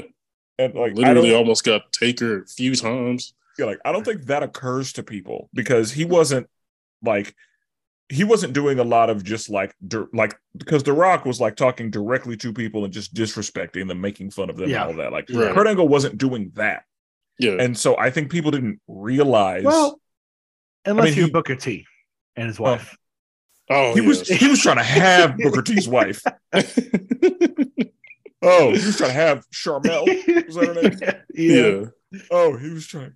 I, I think he just straight up like, I want to have sex with your wife. I, I think he verbatim said that. Like, Literally on on mic. Not, yeah, not on camera. Yeah, like, oh god, that was crazy. I forgot about that. That was wild. I forgot about that. Um, but yeah, Kurt. I mean, he's one of the goats in several, several different categories. But uh, shout out to Kurt Angle. He wins our bracket. We will now finish out with our top five most underrated wrestlers of all time. We will go obviously like normal format five, five, five, four, four, four, three, three, three. You know, normal format. I will go first. Number five for me, Dustin Rhodes, Goldust. Ooh. One of my, to me, one of the most underrated wrestlers of all time he entertainment factor, obviously. He was amazing. When he came in, like niggas hated him because they thought he was actually gay. Um, you know, they thought he was like really, you know, gay out here. But he just the dude just in ring was really good. I mean, obviously he's a road, so they don't they don't produce bad wrestlers. But his gimmick, the like he he did it for so damn long. He was funny so long. The stuff he had with Booker T was like elite level comedy. Um, and yeah, just I think Goldust just doesn't get as much love as he deserves as far as like one of the greatest like characters WWE's ever had. And again, the longevity was crazy. So yeah, number five for me, Goldust. I agree. Like as far as characters go, Yeah, he- Yeah. like one of the best we have ever seen. yeah, Um, like that's that's an e. Oh god, yeah, that character work was impeccable. Yeah. He it was so good. I mean, in because they they tried pushing Cody Rhodes so hard early on. Yeah, made- what was what was he was uh he was Stardust. He Stardust. Was, uh, yeah, like they yeah. wanted like they wanted him so bad, like Yeah. to be good because he was the Rhodes, and he just wasn't sticking. So, yeah, like, let's just throw in one of the dust like dust names and see if it sticks. yep, yeah. It's it just never got to the level of Goldust, man. And yeah, just Goldust just they put him in any situation, he made the best of it. Um, he never got like the main push, but man, like the dude was amazing, bro. If y'all look up on YouTube when um one of Dusty's like last like big moments in WWE before he passed, they had obviously Dusty. I mean, I'm sorry, they had Cody. I think he was Stardust at the time. I can't remember, but him and uh Goldust won the tag team championships, and then like uh Dusty was at the ring and Dusty started crying. Bro, one of the best all time moments ever. Um, but yeah, that's my number five. Uh, Roy, I'll let you go next. Who's your number five? My top five was really hard to do. It, it's Mhm. hard to like actually place them because other than number one, I think number one is pretty for me was pretty straightforward. Uh, Gotcha. but I actually have kind of another, you know, wrestling lineage name. I got Ted DiBiase. Oh, very good. He was on my honorable mentions. Yeah, Dusty or uh, Goldust was one of my honorable mentions. yeah, nice. Yeah, Ted was Ted was nice. Ted is like super underrated as far as He- character, and he can also- wrestle really well. Character, I think he was at the time was one of the best, and up until Yeah. this newer like heavy push, heavy focus on the story. Now, I think he was one of the greatest heels. Like he was so good at it. Bro, he was one million of the best dollar man. heels. Yeah. Yeah. Million dollar man. That honestly, I hate like the like the made up belts, like the twenty four seven belt, but that million dollar belt, Bro. I for some reason I loved it. I loved everything. I loved it. it. It Loved looked it. cool. Oh, Bro, the way he used to uh, treat Virgil, like, Oh. it was low key like some. I know black people was hot back then. I know they were. It just, like, he make Virgil do everything for him. And uh, but yeah, no, you're right. Like Tevi DiBiase, like, yeah, one of the greatest heels ever. He just made you despise him. He talked about the pores. He was just he was going at everybody. Um, Yeah.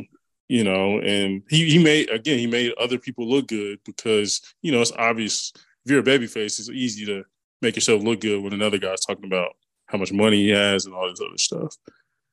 Um, that's a good pick. Uh, number five for me, D'Lo Brown. I knew you was going for D'Lo. I knew. it. I saw. I looked up a list. I saw D'Lo. I was like, Spenser going for D'Lo. I already know. Oh God, I love D'Lo Brown. He was great. Um, Yeah, and D'Lo Bobby. Brown, yeah, like he never. It, it feels like he didn't get very far. He Or- honestly, I mean, yeah, I guess technically, yeah, but he, I mean, he, he had a really successful career. He just, yeah, he Yeah. got, a, he had a certain ceiling. Yeah, he had a. I feel like he had a solid run, and then I feel like he went into more of a training other people Yeah, role. Um, Right. but yeah, like D'Lo Brown was really entertaining. Uh, in all regards. yeah, Uh, all aspects. not necessarily like the best at anything, but like Yeah. D'Lo Brown was really solid in like every category. always Yeah. hold his own. Always, he was super talented, way more athletic than he looked. Way more Uh, athletic than he looked. It's like, 'cause Yeah. he he honestly had a really good build. He just Yeah, he really did, especially Yeah. for that time period. Like, you didn't have to be super cut; you just kind of had to have a muscular strong. build. Yeah. Yeah. And his finisher, I forgot what the hell that thing was, but it was like a it was like a spike, but it was like a I forgot what it's called, but it was a really good finisher. Um his music was fire. Yeah. Uh D'Lo Brown, Really, The was it called the Sky High? I think it was Sky High. Yeah. Yeah. I think that's right. Yeah, really good finisher. Um, one of the greatest European champions we've ever had. Um, he was just like, the. yeah, possibly. Like, dude was he's up there with like William Regal, you know, guys like that who just took the title, who you know, which isn't that prestigious, and then just made it really, really cool to have. So, uh, yeah, I like D'Lo Brown. I knew, I knew that was coming. I knew it. uh shout out to D'Lo Brown. He actually works he does like creative stuff in the background for like Impact Wrestling and he's like one of their main people helping uh younger guys come up, guys and girls. Uh number 4 for me, one of my favorites of all time. I actually watched a documentary on the other day. My big fella, Bam Bam Bigelow. Bam Bam Bigelow. Bam, bam. Bam Bam Bigelow. One of the Shockingly athletic. Bro, one of the pioneers of like if Bam Bam Bigelow was out now, oh bro, he'd be one of Wow. the one of the best wrestlers out right now. We wouldn't be able to stop him. Yeah, like the stuff he did was way before his time. My dude was doing moonsaults. My dude was doing everything. Uh, his finisher was amazing. Uh, I remember uh, one of my one of my other guys on the list. They did a, a tag team together in WCW. It was great. His uh, ECW run was amazing. He used to just throw Spike Dudley around, just throw him in the crowd, just like Spike Dudley took so much punishment. yeah, he just throw Spike to the fifth row of Tiny. the crowd. Um, his his gear was fire. My man had the tattoo on the head. I Uh, would it be out of line to say that yeah, it is. They you have to say probably, that, probably. um I think that like if if Bam Bam Bigelow is a base, then that's the base Kevin Owens used. Mm, okay, I see what you're saying. Yeah, no, that's a good comparison though. Like big guy who you wouldn't expect to be able to do a bunch of stuff they do, and then like their move set's amazing. They do, yeah, like you said, like they do a, a lot of stuff they shouldn't be able to do. Um, yeah, man, that's a good point. I mean, Bam Bam is just. I think a lot of people watch Bam Bam and like took from him. They don't nec- not necessarily give him the credit or say, "Hey, I was inspired by Bam Bam," but like a lot of big dudes started doing stuff like that due to him, you know, doing dives and splashes and fog splashes and moonsaults and all that stuff. Because back then, dudes wasn't doing that. Yeah, and he had no business Yeah, being none. able to do it, and yet No. here he was. Like, so yeah, shockingly athletic. Shockingly, yeah, big fella. Uh, Roy, what you got? So my number four is a little a little unconventional, I think, but Mm-hmm. I, I stand firm on it. And for me, it is Kane. Oh, I thought about Kane. I, I thought feel about like King. when people compare, like they automatically compare, obviously, Kane to Undertaker. Yeah, And in that instance, like Undertaker gets so much shine. My Yeah. un- unpopular opinion is I personally like Kane more than the Undertaker. Mm, talk your I- talk. I think Kane is more athletic. He had a I Mhm. liked his storyline a little better.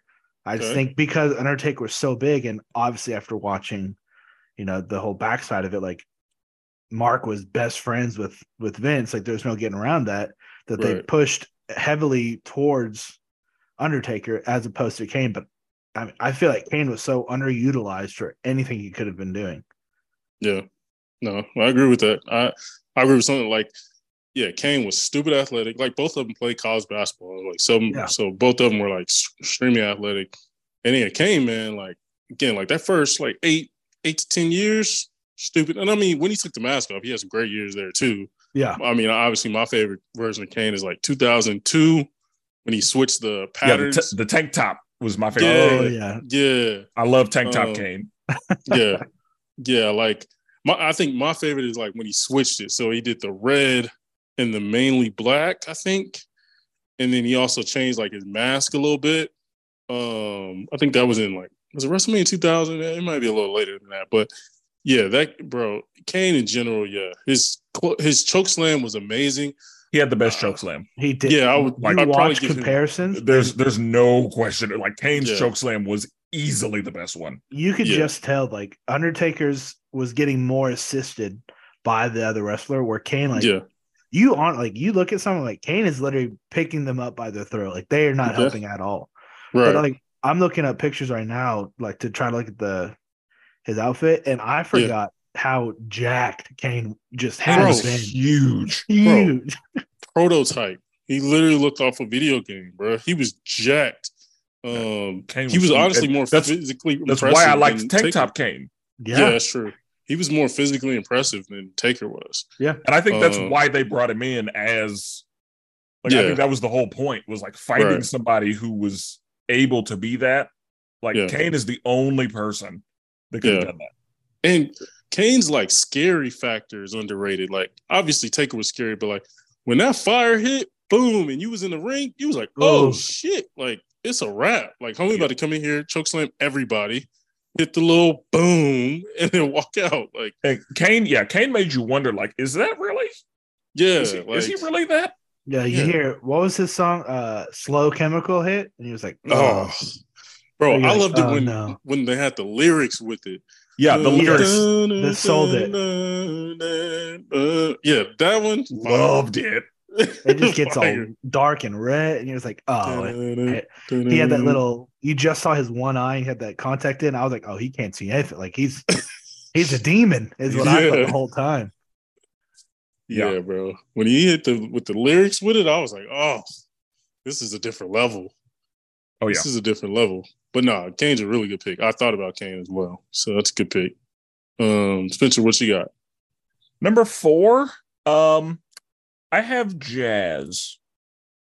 Oh, I like it. This will go with an all black list. I'm not going. It's it's not all black, but um, Jazz was absolutely before her time.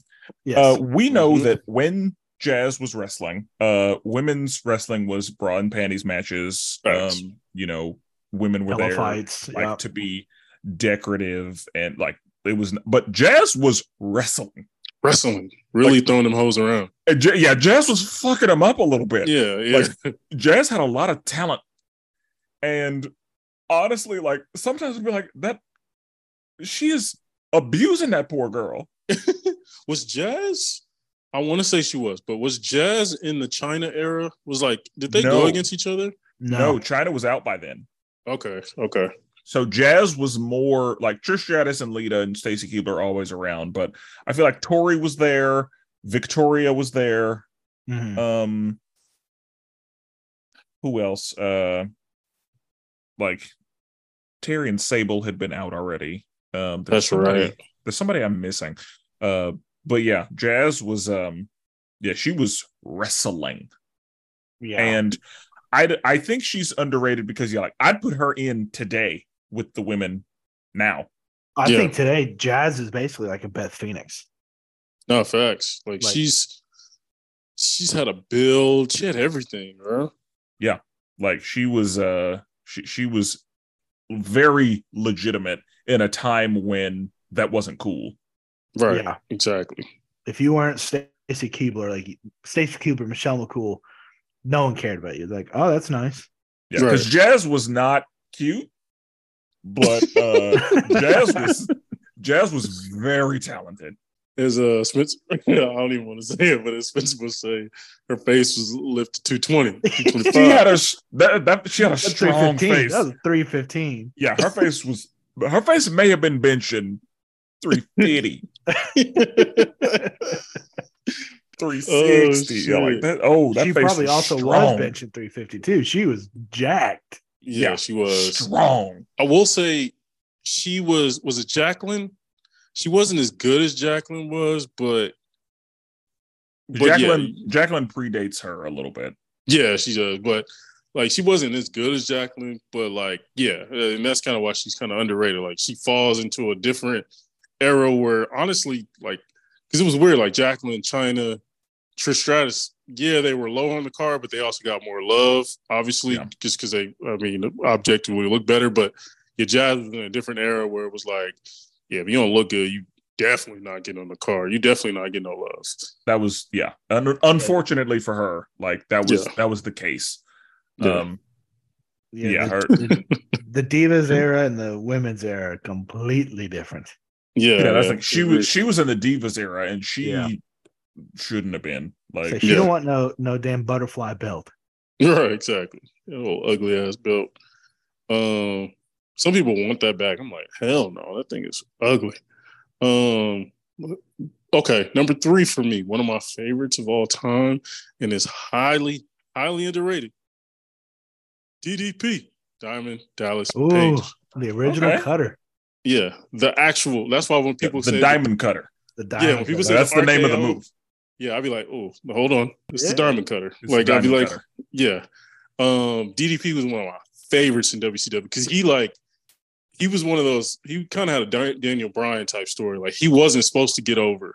Like it was it was a Hogan era, it was a Kevin Nash era, it was Goldberg, but then he just got over with the crowd. He was he uh, literally called himself the People's Champ. Like he was one of the first people to say that, and the Rockstar saying it after. But he was the People's Champ. You know what I'm saying? Uh, the cutter and the he used to do it like Randy Orton does it in a creative way, in a way more athletic way, the cutter. But like DDP was one of the first people to like start doing it in different ways. Like he he get a guy in a power bomb, lift him up, and then throw him in the, like push him up in the air and then hit him with the cutter. Or he'd Mhm. find different ways to hit it. Uh, it was definitely more of a stiff way, but yeah, it was just when he hit it, the crowd went crazy. When he did the bang, like the music, bruh, DDP, one of my favorites. Um, like came out of nowhere, but I just don't think he gets enough love. Uh, when people think of WCW, and they screwed him over when he got to WWE, make made him like a Undertaker's wife stalker. It was just stupid as hell. Yeah. Um, and like, yeah, he was just really, really good. DDP is one of my favorites. It's so funny. Um, I realize now because I loved him as much as I did, I didn't realize at the time he wasn't getting the love he deserved. Like I just kind of decided like the people I like are the people that everybody likes. Right. So, obviously. Like I I I was uh I was good and grown before I realized like, oh, DDP kind of got hoed. Yeah, Yeah. he got played. Like that was a Vince. Oh, you're too old. Because I mean, he did start killing it when he was like already in his 40s. Like he was mid 40s already. And then when he got to WWE, they were like, "Yeah, we're good." Know, like, your But- time is Yeah, bro. He could have because during the invasion era, you could have easily just have him do the normal DDP uh, character. He would have got over with the crowd. He'd have been another person you could add to the invasion storyline. But yeah, they were just like, "No, we're gonna make you go up against Taker, get smashed every week. You're gonna have this weird stalker character." It was just stupid. It was dumb, and it kind of messed up his legacy a little bit. But um, yeah, one of my Hey, favorites. real ones know though. Yeah, real ones know facts. Uh, had a great look. Dude, dude was just amazing on the mic. He Yeah, was great. cut too. He was. Yeah, he was. He He's was. doing. He's doing yoga stuff now. It's like he. Yeah, he bro. Absolutely could have. Like Vince just had such an age biasy and like build biasy Yep. that he was just like, nah, you're done. But like, the dude had to stretch it four times a day. Like he is probably But- could still go today. and that's the Today, thing, yeah. most most wrestlers are not in good shape for very Right. long. Like Right. DDP is in great shape now. Outstanding. Still, yes, today. Like he might be in better shape now than he was when he wrestled. Like, dude is that's why like sometimes he shows up to like AEW Royal Rumbles or stuff like even WWE. I think he did it like 2018 or so, and it was hitting people with cutters like it looked great, you know, just because he did that DDP yoga has has helped a bunch of other older wrestlers who are now like in great shape now due to him. So uh yeah, he's killed it uh, in and outside the ring. So yeah. Um all right, Roy, what you got number three? My number three is a guy that I have loved ever since I saw him, and I have always been so sad every time he gets hoed. And that is Shelton Benjamin. Hey, where was he? I mean, uh, Spenser, was he on your list? I thought about him, Yeah. Okay. but uh You know, you were going to all black theme. He, he. I I did not. It like the the first two being black was, you know, just kind of how it happened. got you. Good. I, I was not going with an all black list. Like Got you. Good. Xavier Woods is not about to be next. Honestly, Fair. low key might be one of mine, but yeah. All right. Uh, So I said that because like he could. No, he could low key, but but no, Shelton Benjamin. That's a great pick. I mean, pick. I feel like every time he's in Money in the Bank, you're like, you had no, you're like, he's not winning it. They're not going to let Yeah. him win it. And he Right. all they would always have him go out in just these ridiculous ways. Yeah, it would. Facts. And like I feel like they used him kind of like they do with Kofi, like have him do some like beautiful spot, but never get rewarded for it. Yeah. You know what I mean? Doing these like jump from top, like doing all kinds of crazy stuff. The match he had with Shawn Michaels was a, that was a classic. Yeah, You know? and that's like he And- was he wasn't at the like he was he was just like creeping up to be intercontinental Yeah. level. Like he Yeah. wasn't he was never the guy. Yeah. Right. Like he He was started out in mostly that a tag tag team. team. Yeah, Yeah. Charlie Yeah. Haas. And he Mhm. honestly might be the like just straight athleticism goes, might have been the most athletic guy in WWE. And they just especially never, at that time. never gave it to him. There's like, I nah, agree, dude. man. I agree. I, I keep saying, well, I'm hoping that they do. He didn't even need to win. I just want to get a moment. Like other, obviously, Gunther's the Intercontinental Champion right now, right? So anybody he goes up against looks better. They get a lot of shine. They need to have Shelton Benjamin like it's his last match. He just says like, "Hey, this is my last chance. I want to get gold before I leave." And he picks. He goes up against Gunther at like a pay per view. Bro, that crowd would be crazy. They would just be rooting for him, just no matter what. You know what I'm saying? Just out of just respect and how long he's been doing it. Or you can get so much love from him from that. You can get weeks of content from that. And I just hope they do that to like give him. He deserves it. Like, dude's going to be a Hall of Famer. You know, so yeah, he's just been hold so long. It's, it's tough. Shelton Benjamin is one of the few wrestlers I met in person, and that is a large man. Yeah, Yes. jacked. He doesn't look that big on TV because he's, you know, everybody is Yeah, huge, but like in person, he is huge. yeah, jacked. And I realized I met Triple H that same day, and I was like, "That's why you don't look that big," um, Yeah. because Triple H is just he built like a triangle. Yeah. Yeah, Um, you seen So, those like uh how to draw superhero books where it's like you start out the triangle. bro. They yeah. ended it right there when when Triple H was made. They're like, all right, that's it. Put some legs and arms on it. wide back. it. Laying a plane on his traps. uh, like Triple H, yeah, he's he's shoulders for days. Goodness. Um, That's funny. so my number three, um, Tajiri. Bro, Ooh. literally was on my list. My honorable mentions. I love Tajiri. I love Tajiri. Uh, Tajiri was so great. Tajiri was so talented, and Tajiri, I think because he was Tajiri, he never got very far. Yeah. But Tajiri and Tajiri may have been doing like regular shit in other places, but here, Yeah. like the shit he was doing was off the wall to me. I was like, Yeah. this is I've never seen anyone like this. Like Yeah. I had never seen the mist before. Yeah. Uh like I was like, I don't understand how Right. you, I oh, it what?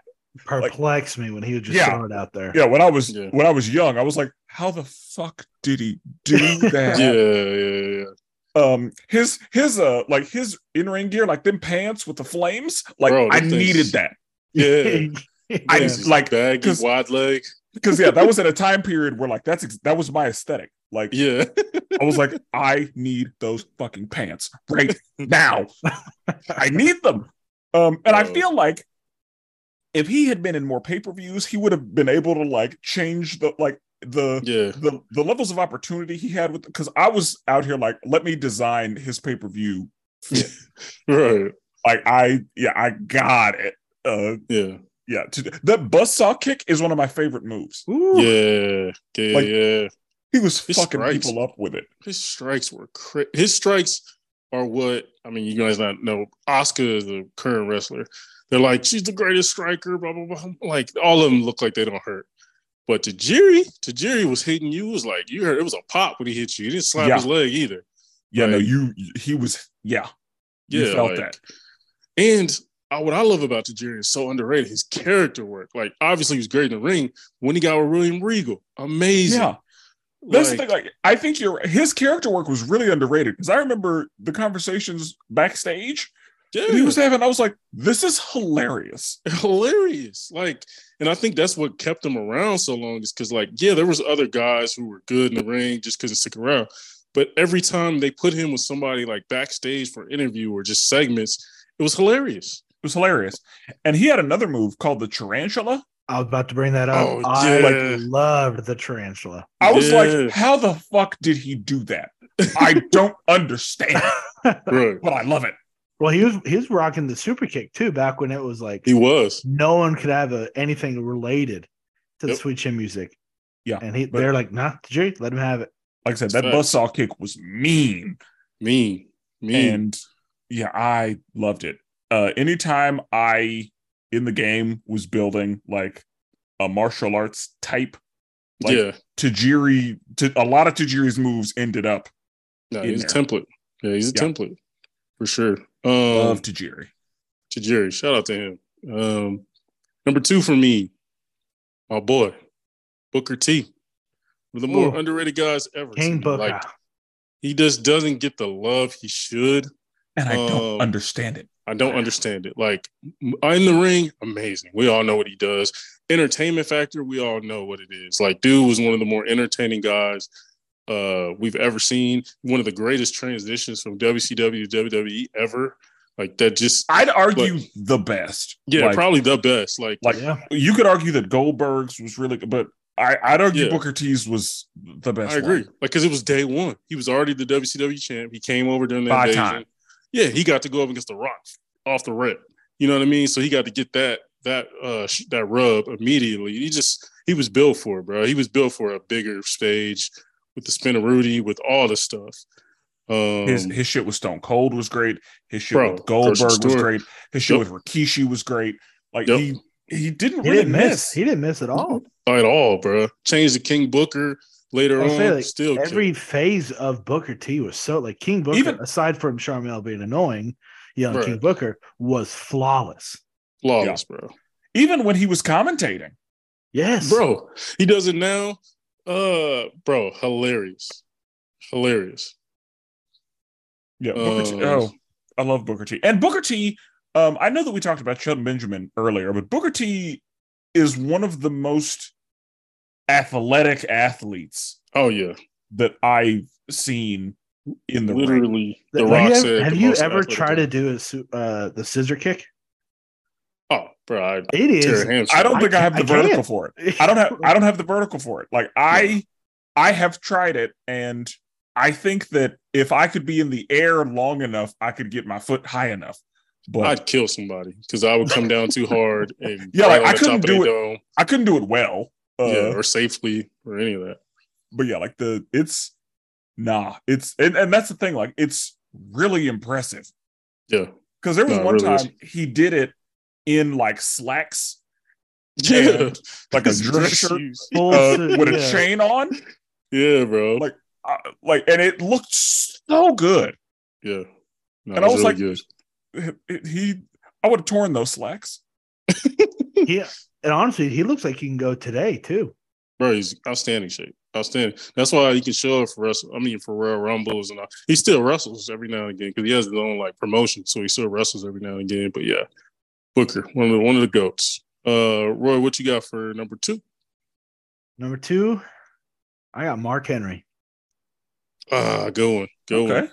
I feel like. Mark. I mean, Mark Henry's been there or was there for so long, and you know, just dominated. Mhm. But anytime you think of like, you know, even in his classification, like you know, top five big man, I feel like he's never talked about. No, I I, don't, I don't know why. I mean, that literally was one of the world's strongest men. I think like two or three years, like actually world's strongest men, and they just they just used him as you know just a big obstacle. Yeah, I agree. I mean, his honestly, his best moment was uh at the end when he did like the House of Pain.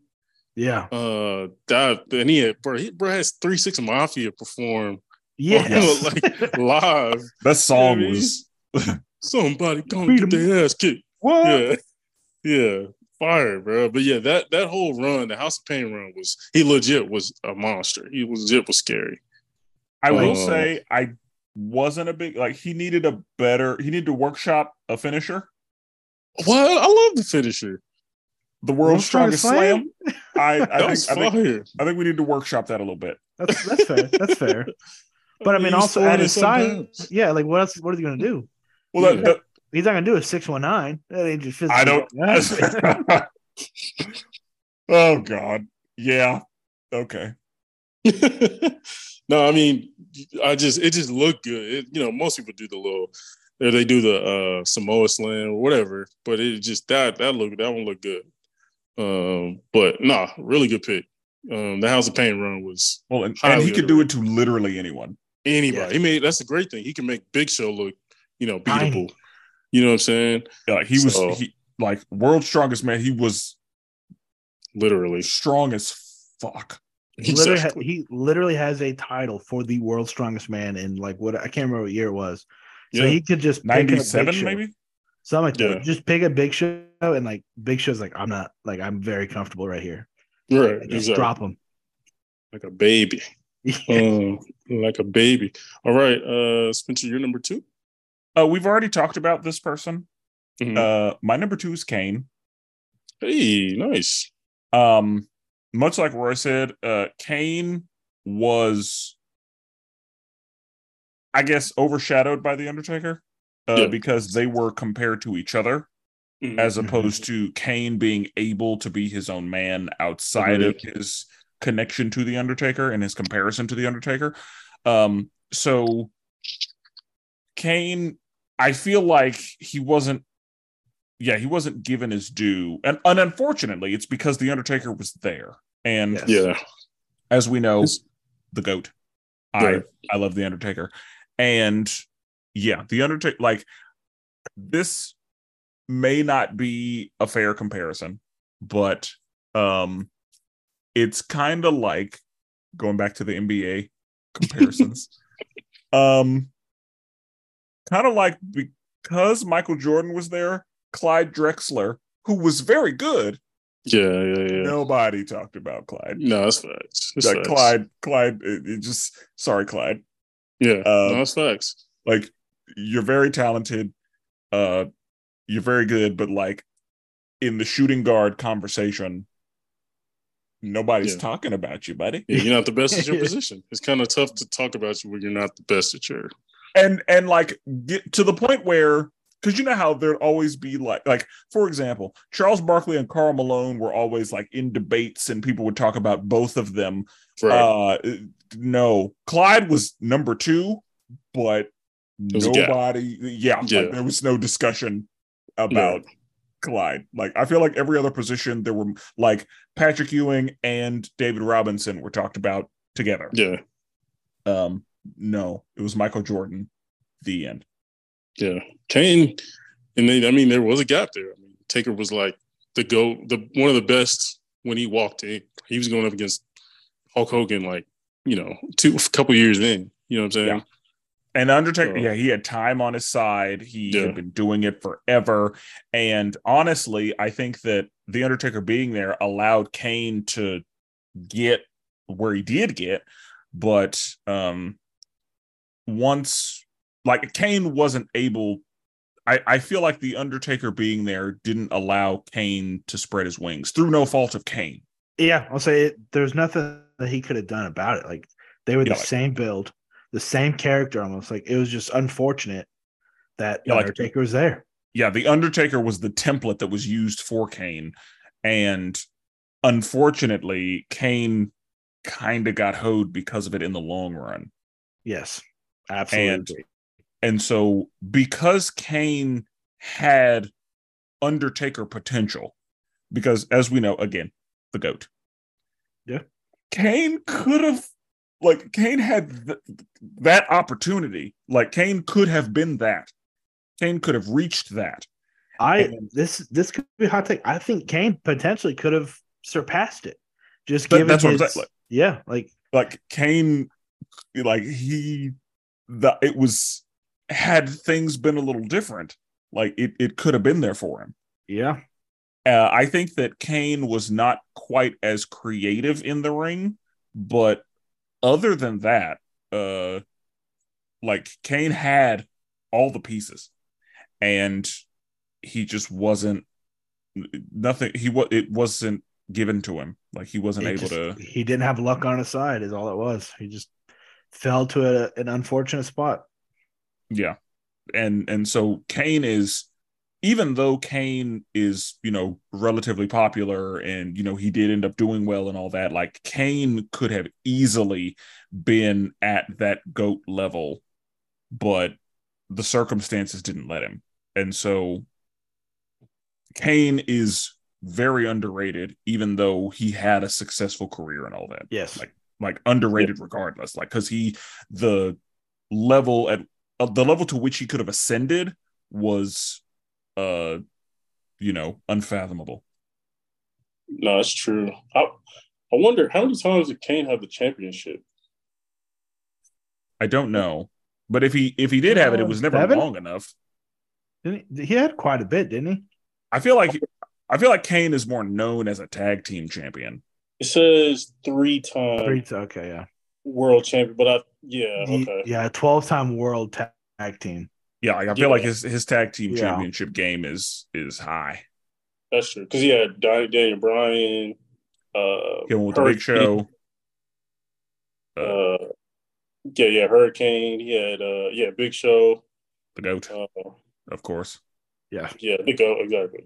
Not my goat, but yeah, you get it. I get what you're um, okay, And I, I mean, even you throw in like corporate Kane, like wasn't doing it in wrestling, but like still oh yeah, great. he And got to he's show off his like mic skills more. That's then too. Yeah, now he's a mayor. Exactly. He'd be saying some wild shit, but you know, Yeah. it is what it is.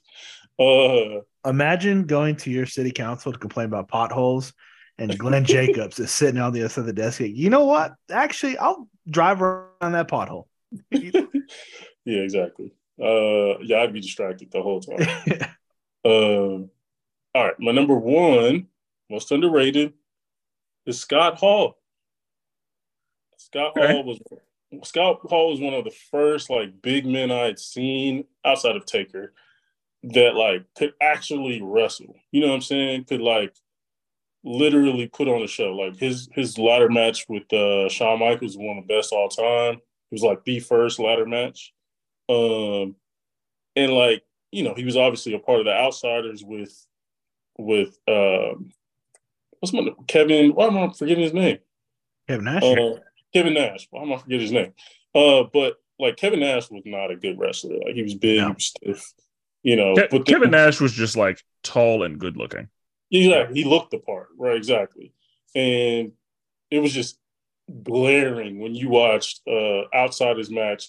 Kevin Nash is doing his like very one level thing, and then he tags in Scott Hall. Scott Hall's you know six set. I forgot what how tall he was. He was tall though. He's six seven, I'm pretty sure. Yeah, six seven and like moving agile, smooth. Everything was technical. Everything looked really good. And then he still had the the character stuff. He still had the, you know, the the, the toothpick. You know what I mean? Um, and yeah, he was the bad guy as he called himself. So Scott Hall and his finisher was dope. The the um, what did he call it? But basically like the crucifix kind of power bomb type of thing.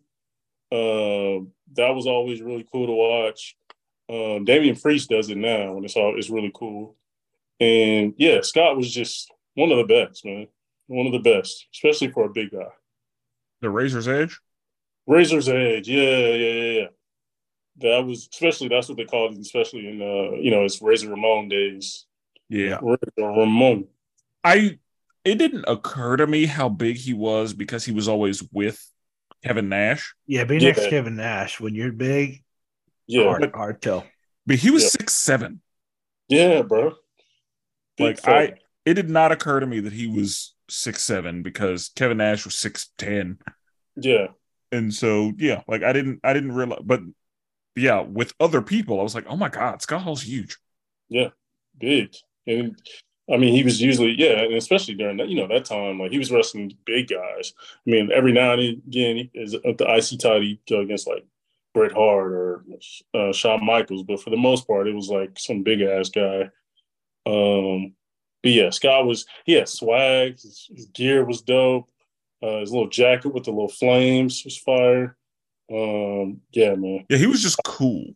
Yeah, he was just. Dude has swag. He was one of the white dudes that has swag. You know what I'm saying? Him and Kevin Nash. Yeah. People loved him.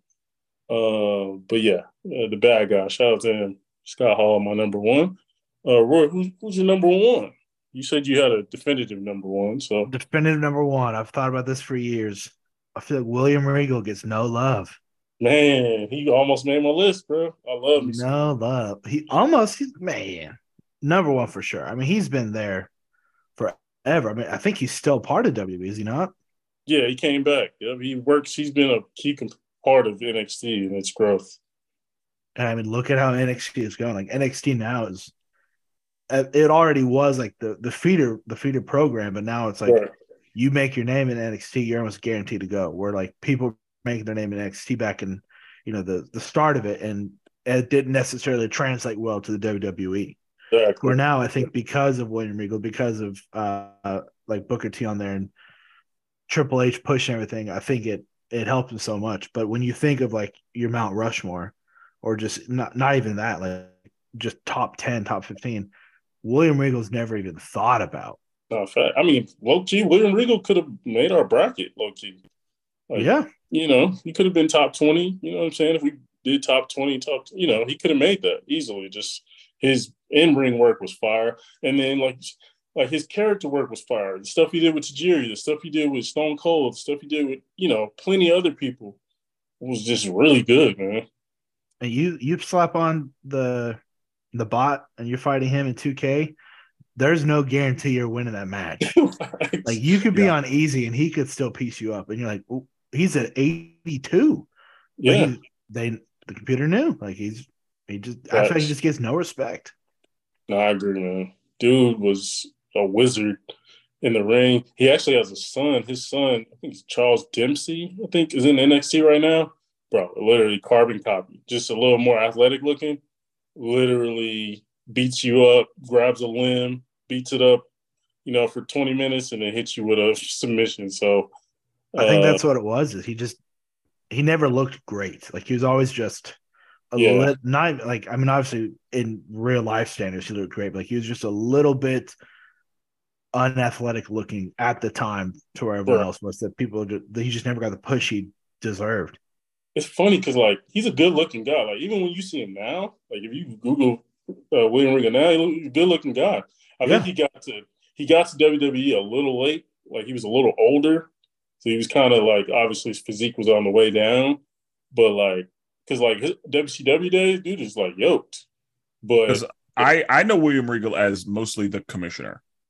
Mm-hmm. Yeah, exactly, exactly. Like that, that's my William Regal, and then he yeah. uh, he's the reason I know what brass knuckles are. Yeah, yeah, yeah, yeah. But he, because he exactly because he came over a little late, had a couple of years where he got to like really flex and got to with his IC titles, European title. He had a classic match. I think it was against Chris Jericho at a WrestleMania, which was really good. I think it was seven, WrestleMania 17 or so, but um, then he yeah transitioned to commissioner, had the little stuff with Tajiri. It was just you know, but William Regal, man, one of the best, like literally Absolutely. one of the best. And I feel like every time people talk, like when they just actually break it down, they they forget how good he was. Yep. That's why I think he fits so perfectly in this category. No, he does. I mean, dude is extremely underrated, and like, and like you said, like dude has had a huge impact outside of the ring. Like, um, and so real. One of the he was he was a big reason why I watched a little bit of uh uh he's the reason I got into NXT, I should say, because like just hearing him like yell war games, yeah, juiced me up, bro. Bro, you, your blood start boiling. yeah, I'm ready for this. Yeah, ready to run into a wall. um, okay, well, good pick. Uh, Spenser, you guys your number one. Uh, my number one, and I have talked about this person in a different top five. Okay. Uh, Billy Kidman. Oh, okay. okay. Like I, whenever you told me this was the top five we're doing, I immediately knew that Billy Kidman because people haven't heard of Billy Kidman. Yeah. I'm like, why not? Right. like, Billy Kidman, and I don't know necessarily how long he wrestled, but um, Billy Kidman was great, very entertaining to watch. He was smaller, and so he was usually up against people who were smaller, and those matches were incredibly entertaining. Yeah, yeah. Um, Billy Kidman, I, he was okay. in that golden era of cruiserweight wrestling. Yeah, and uh, it was it was really good and fun and entertaining to watch, and I just I really enjoyed watching Billy Kidman, and the fact that there's so many people who have no idea who he is. The fact that he's just not discussed ever Yeah. Um, yeah, he's uh very underrated to me. My man was going out there in a white, well, you know, in a, in a tank top. I was going to say something crazy. A tank top and, and some jorts, and was Yep. going out there giving people work, right? Yep. Yes. That is exactly yeah, that's what he did. And Some like, cut off jean shorts. yeah, bro, like and some boots. Yep. My man, good, but like, bro, he was holding like he was defending the title, the cruiserweight title, when it was like, you know, Dean Malenko, Eddie Guerrero, Rey Mysterio, Juventud Guerrero, like dudes was like Ultimo Dragon, I think, was still there. Yeah, Yeah. like that. That was a title everybody wanted in that division, and yeah, dude held it down, and he had one of the greatest finishers of all times as far as like top rope finishers. Um, yeah, dude is dude. Billy Kidman is really he really is underrated. Really, really wasn't taken advantage of when he came to WWE either. Yeah. Um, but no, that's a good pick. It's a good one. Um, I'm ashamed to know that I first heard about him because he was married to Torrie Wilson, and Torrie Wilson was one of my like at No, the get that. time my like my go to divas because you know when you're creating a character in 2K, you always have to have the the video program's got to be one of the divas. Like it's either Yeah. Stacy Keibler, mine is always Torrie Wilson. Nice. Torrie Wilson's really good too. Yeah. Good pick. I forgot they went together. Yeah, they were married for like five years. That's right. I forgot about that. Shout out to that's a win. It's a win for Billy Yeah. Kidman. That is a win for Billy Kidman. That's Oh, like- well, it was. oh yeah, okay. Well, you got five years. You got five Yeah, years. hey, I that's- give you credit for that. five years better than most.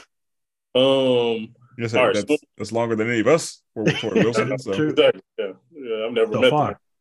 Yeah, exactly. don't count me out yet, Spenser. no, done that thing. Do a lifetime. Um, some of my honorable mentions. Uh, some of the guys you, you guys touched on. Ted, DiBiase. I think Jake Roberts is one of the more underrated of all time.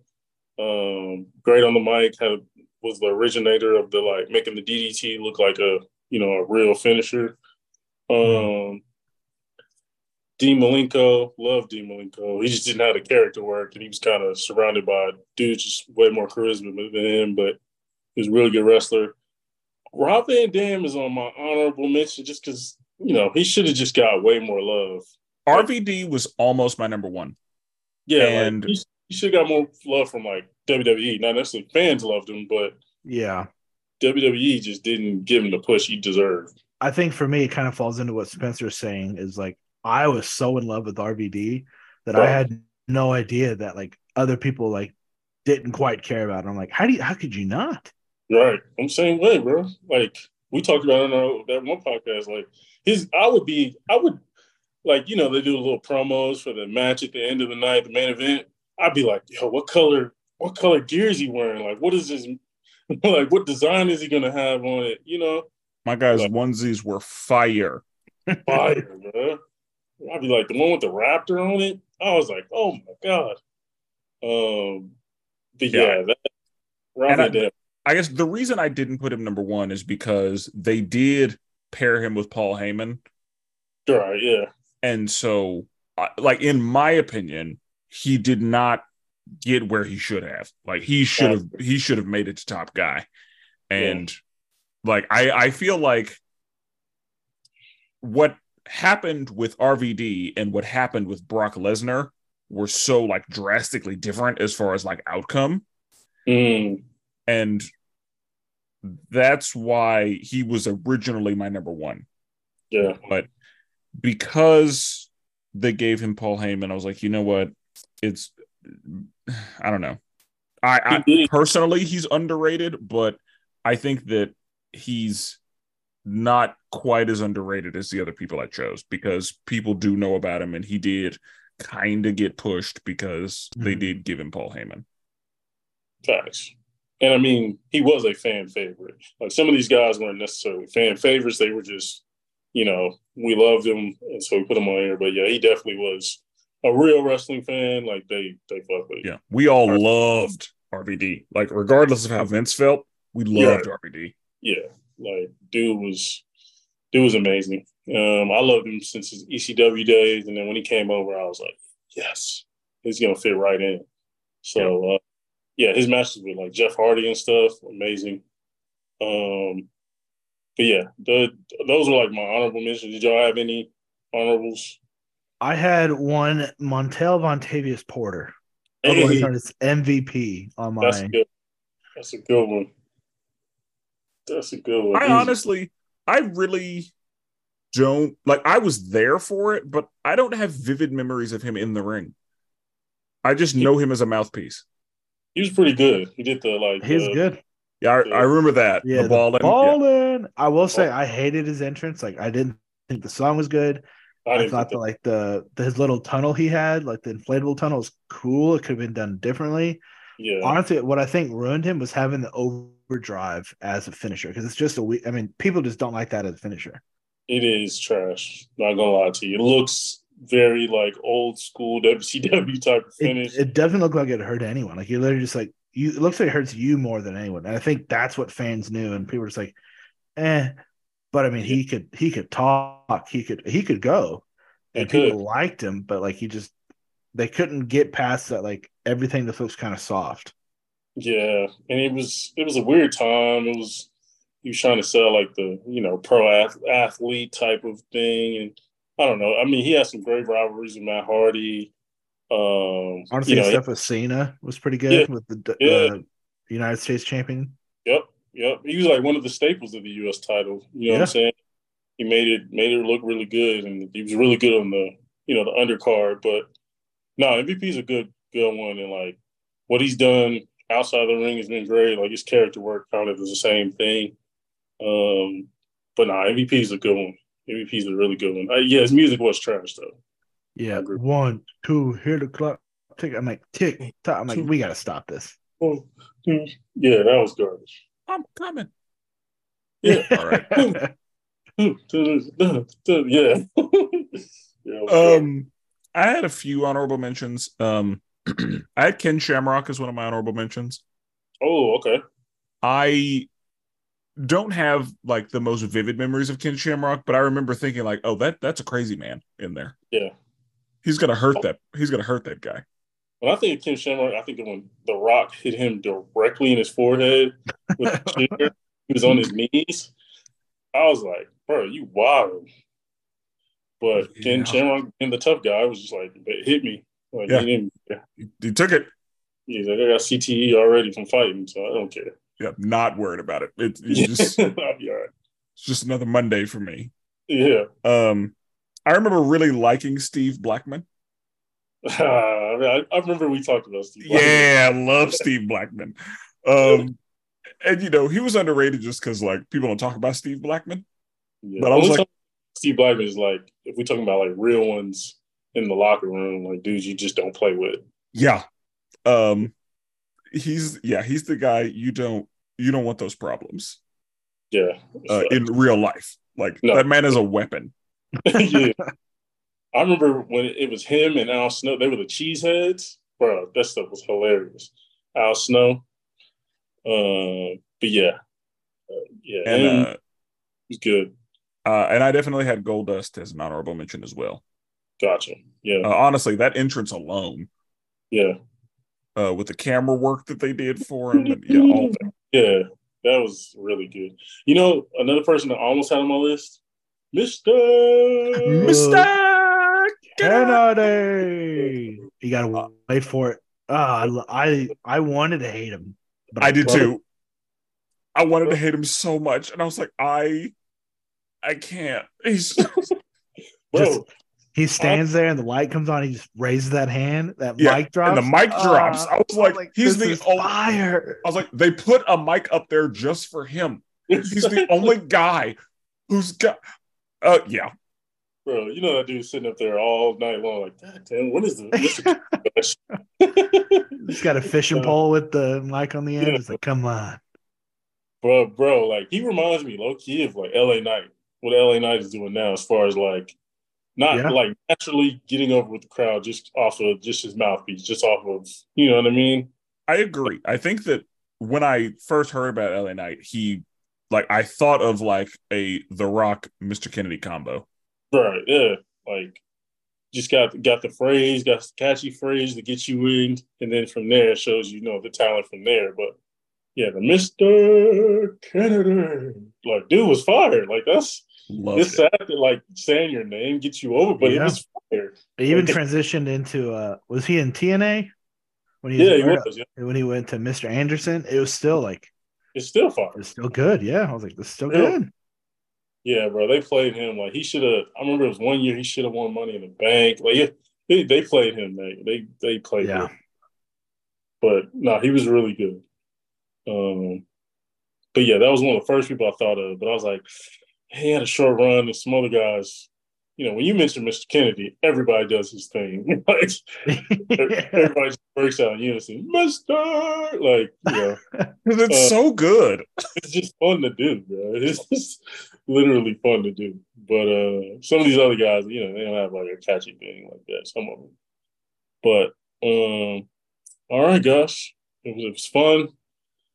The bracket was, you know, intense and competitive, but we got through it. I mean, we kind of knew who the winner was. It was kind of like, you know, you know, you know what I'm saying? It's like yeah.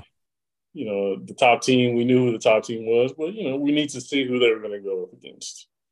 Um, And I was surprised.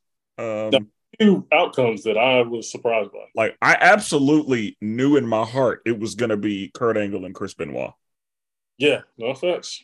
and it wasn't. No, I mean, I think you laying out the thought process before, you know, that kind of helped. Yeah. I had Yeah. a few that I like I was struggling back and forth on. I mean, honestly, the it was the CM Punk one. I was like, not a Yeah. chance. And then I started thinking about like, Yeah, you gotta give him his roses. no, yeah. I probably would have. I would have went CM Punk there, but I mean, either way, you would have lost. I would have had him losing to Taker. So, um, yeah. But now some good ones, and shout out Seth Rollins, man. Man, put in that work, got to the finals.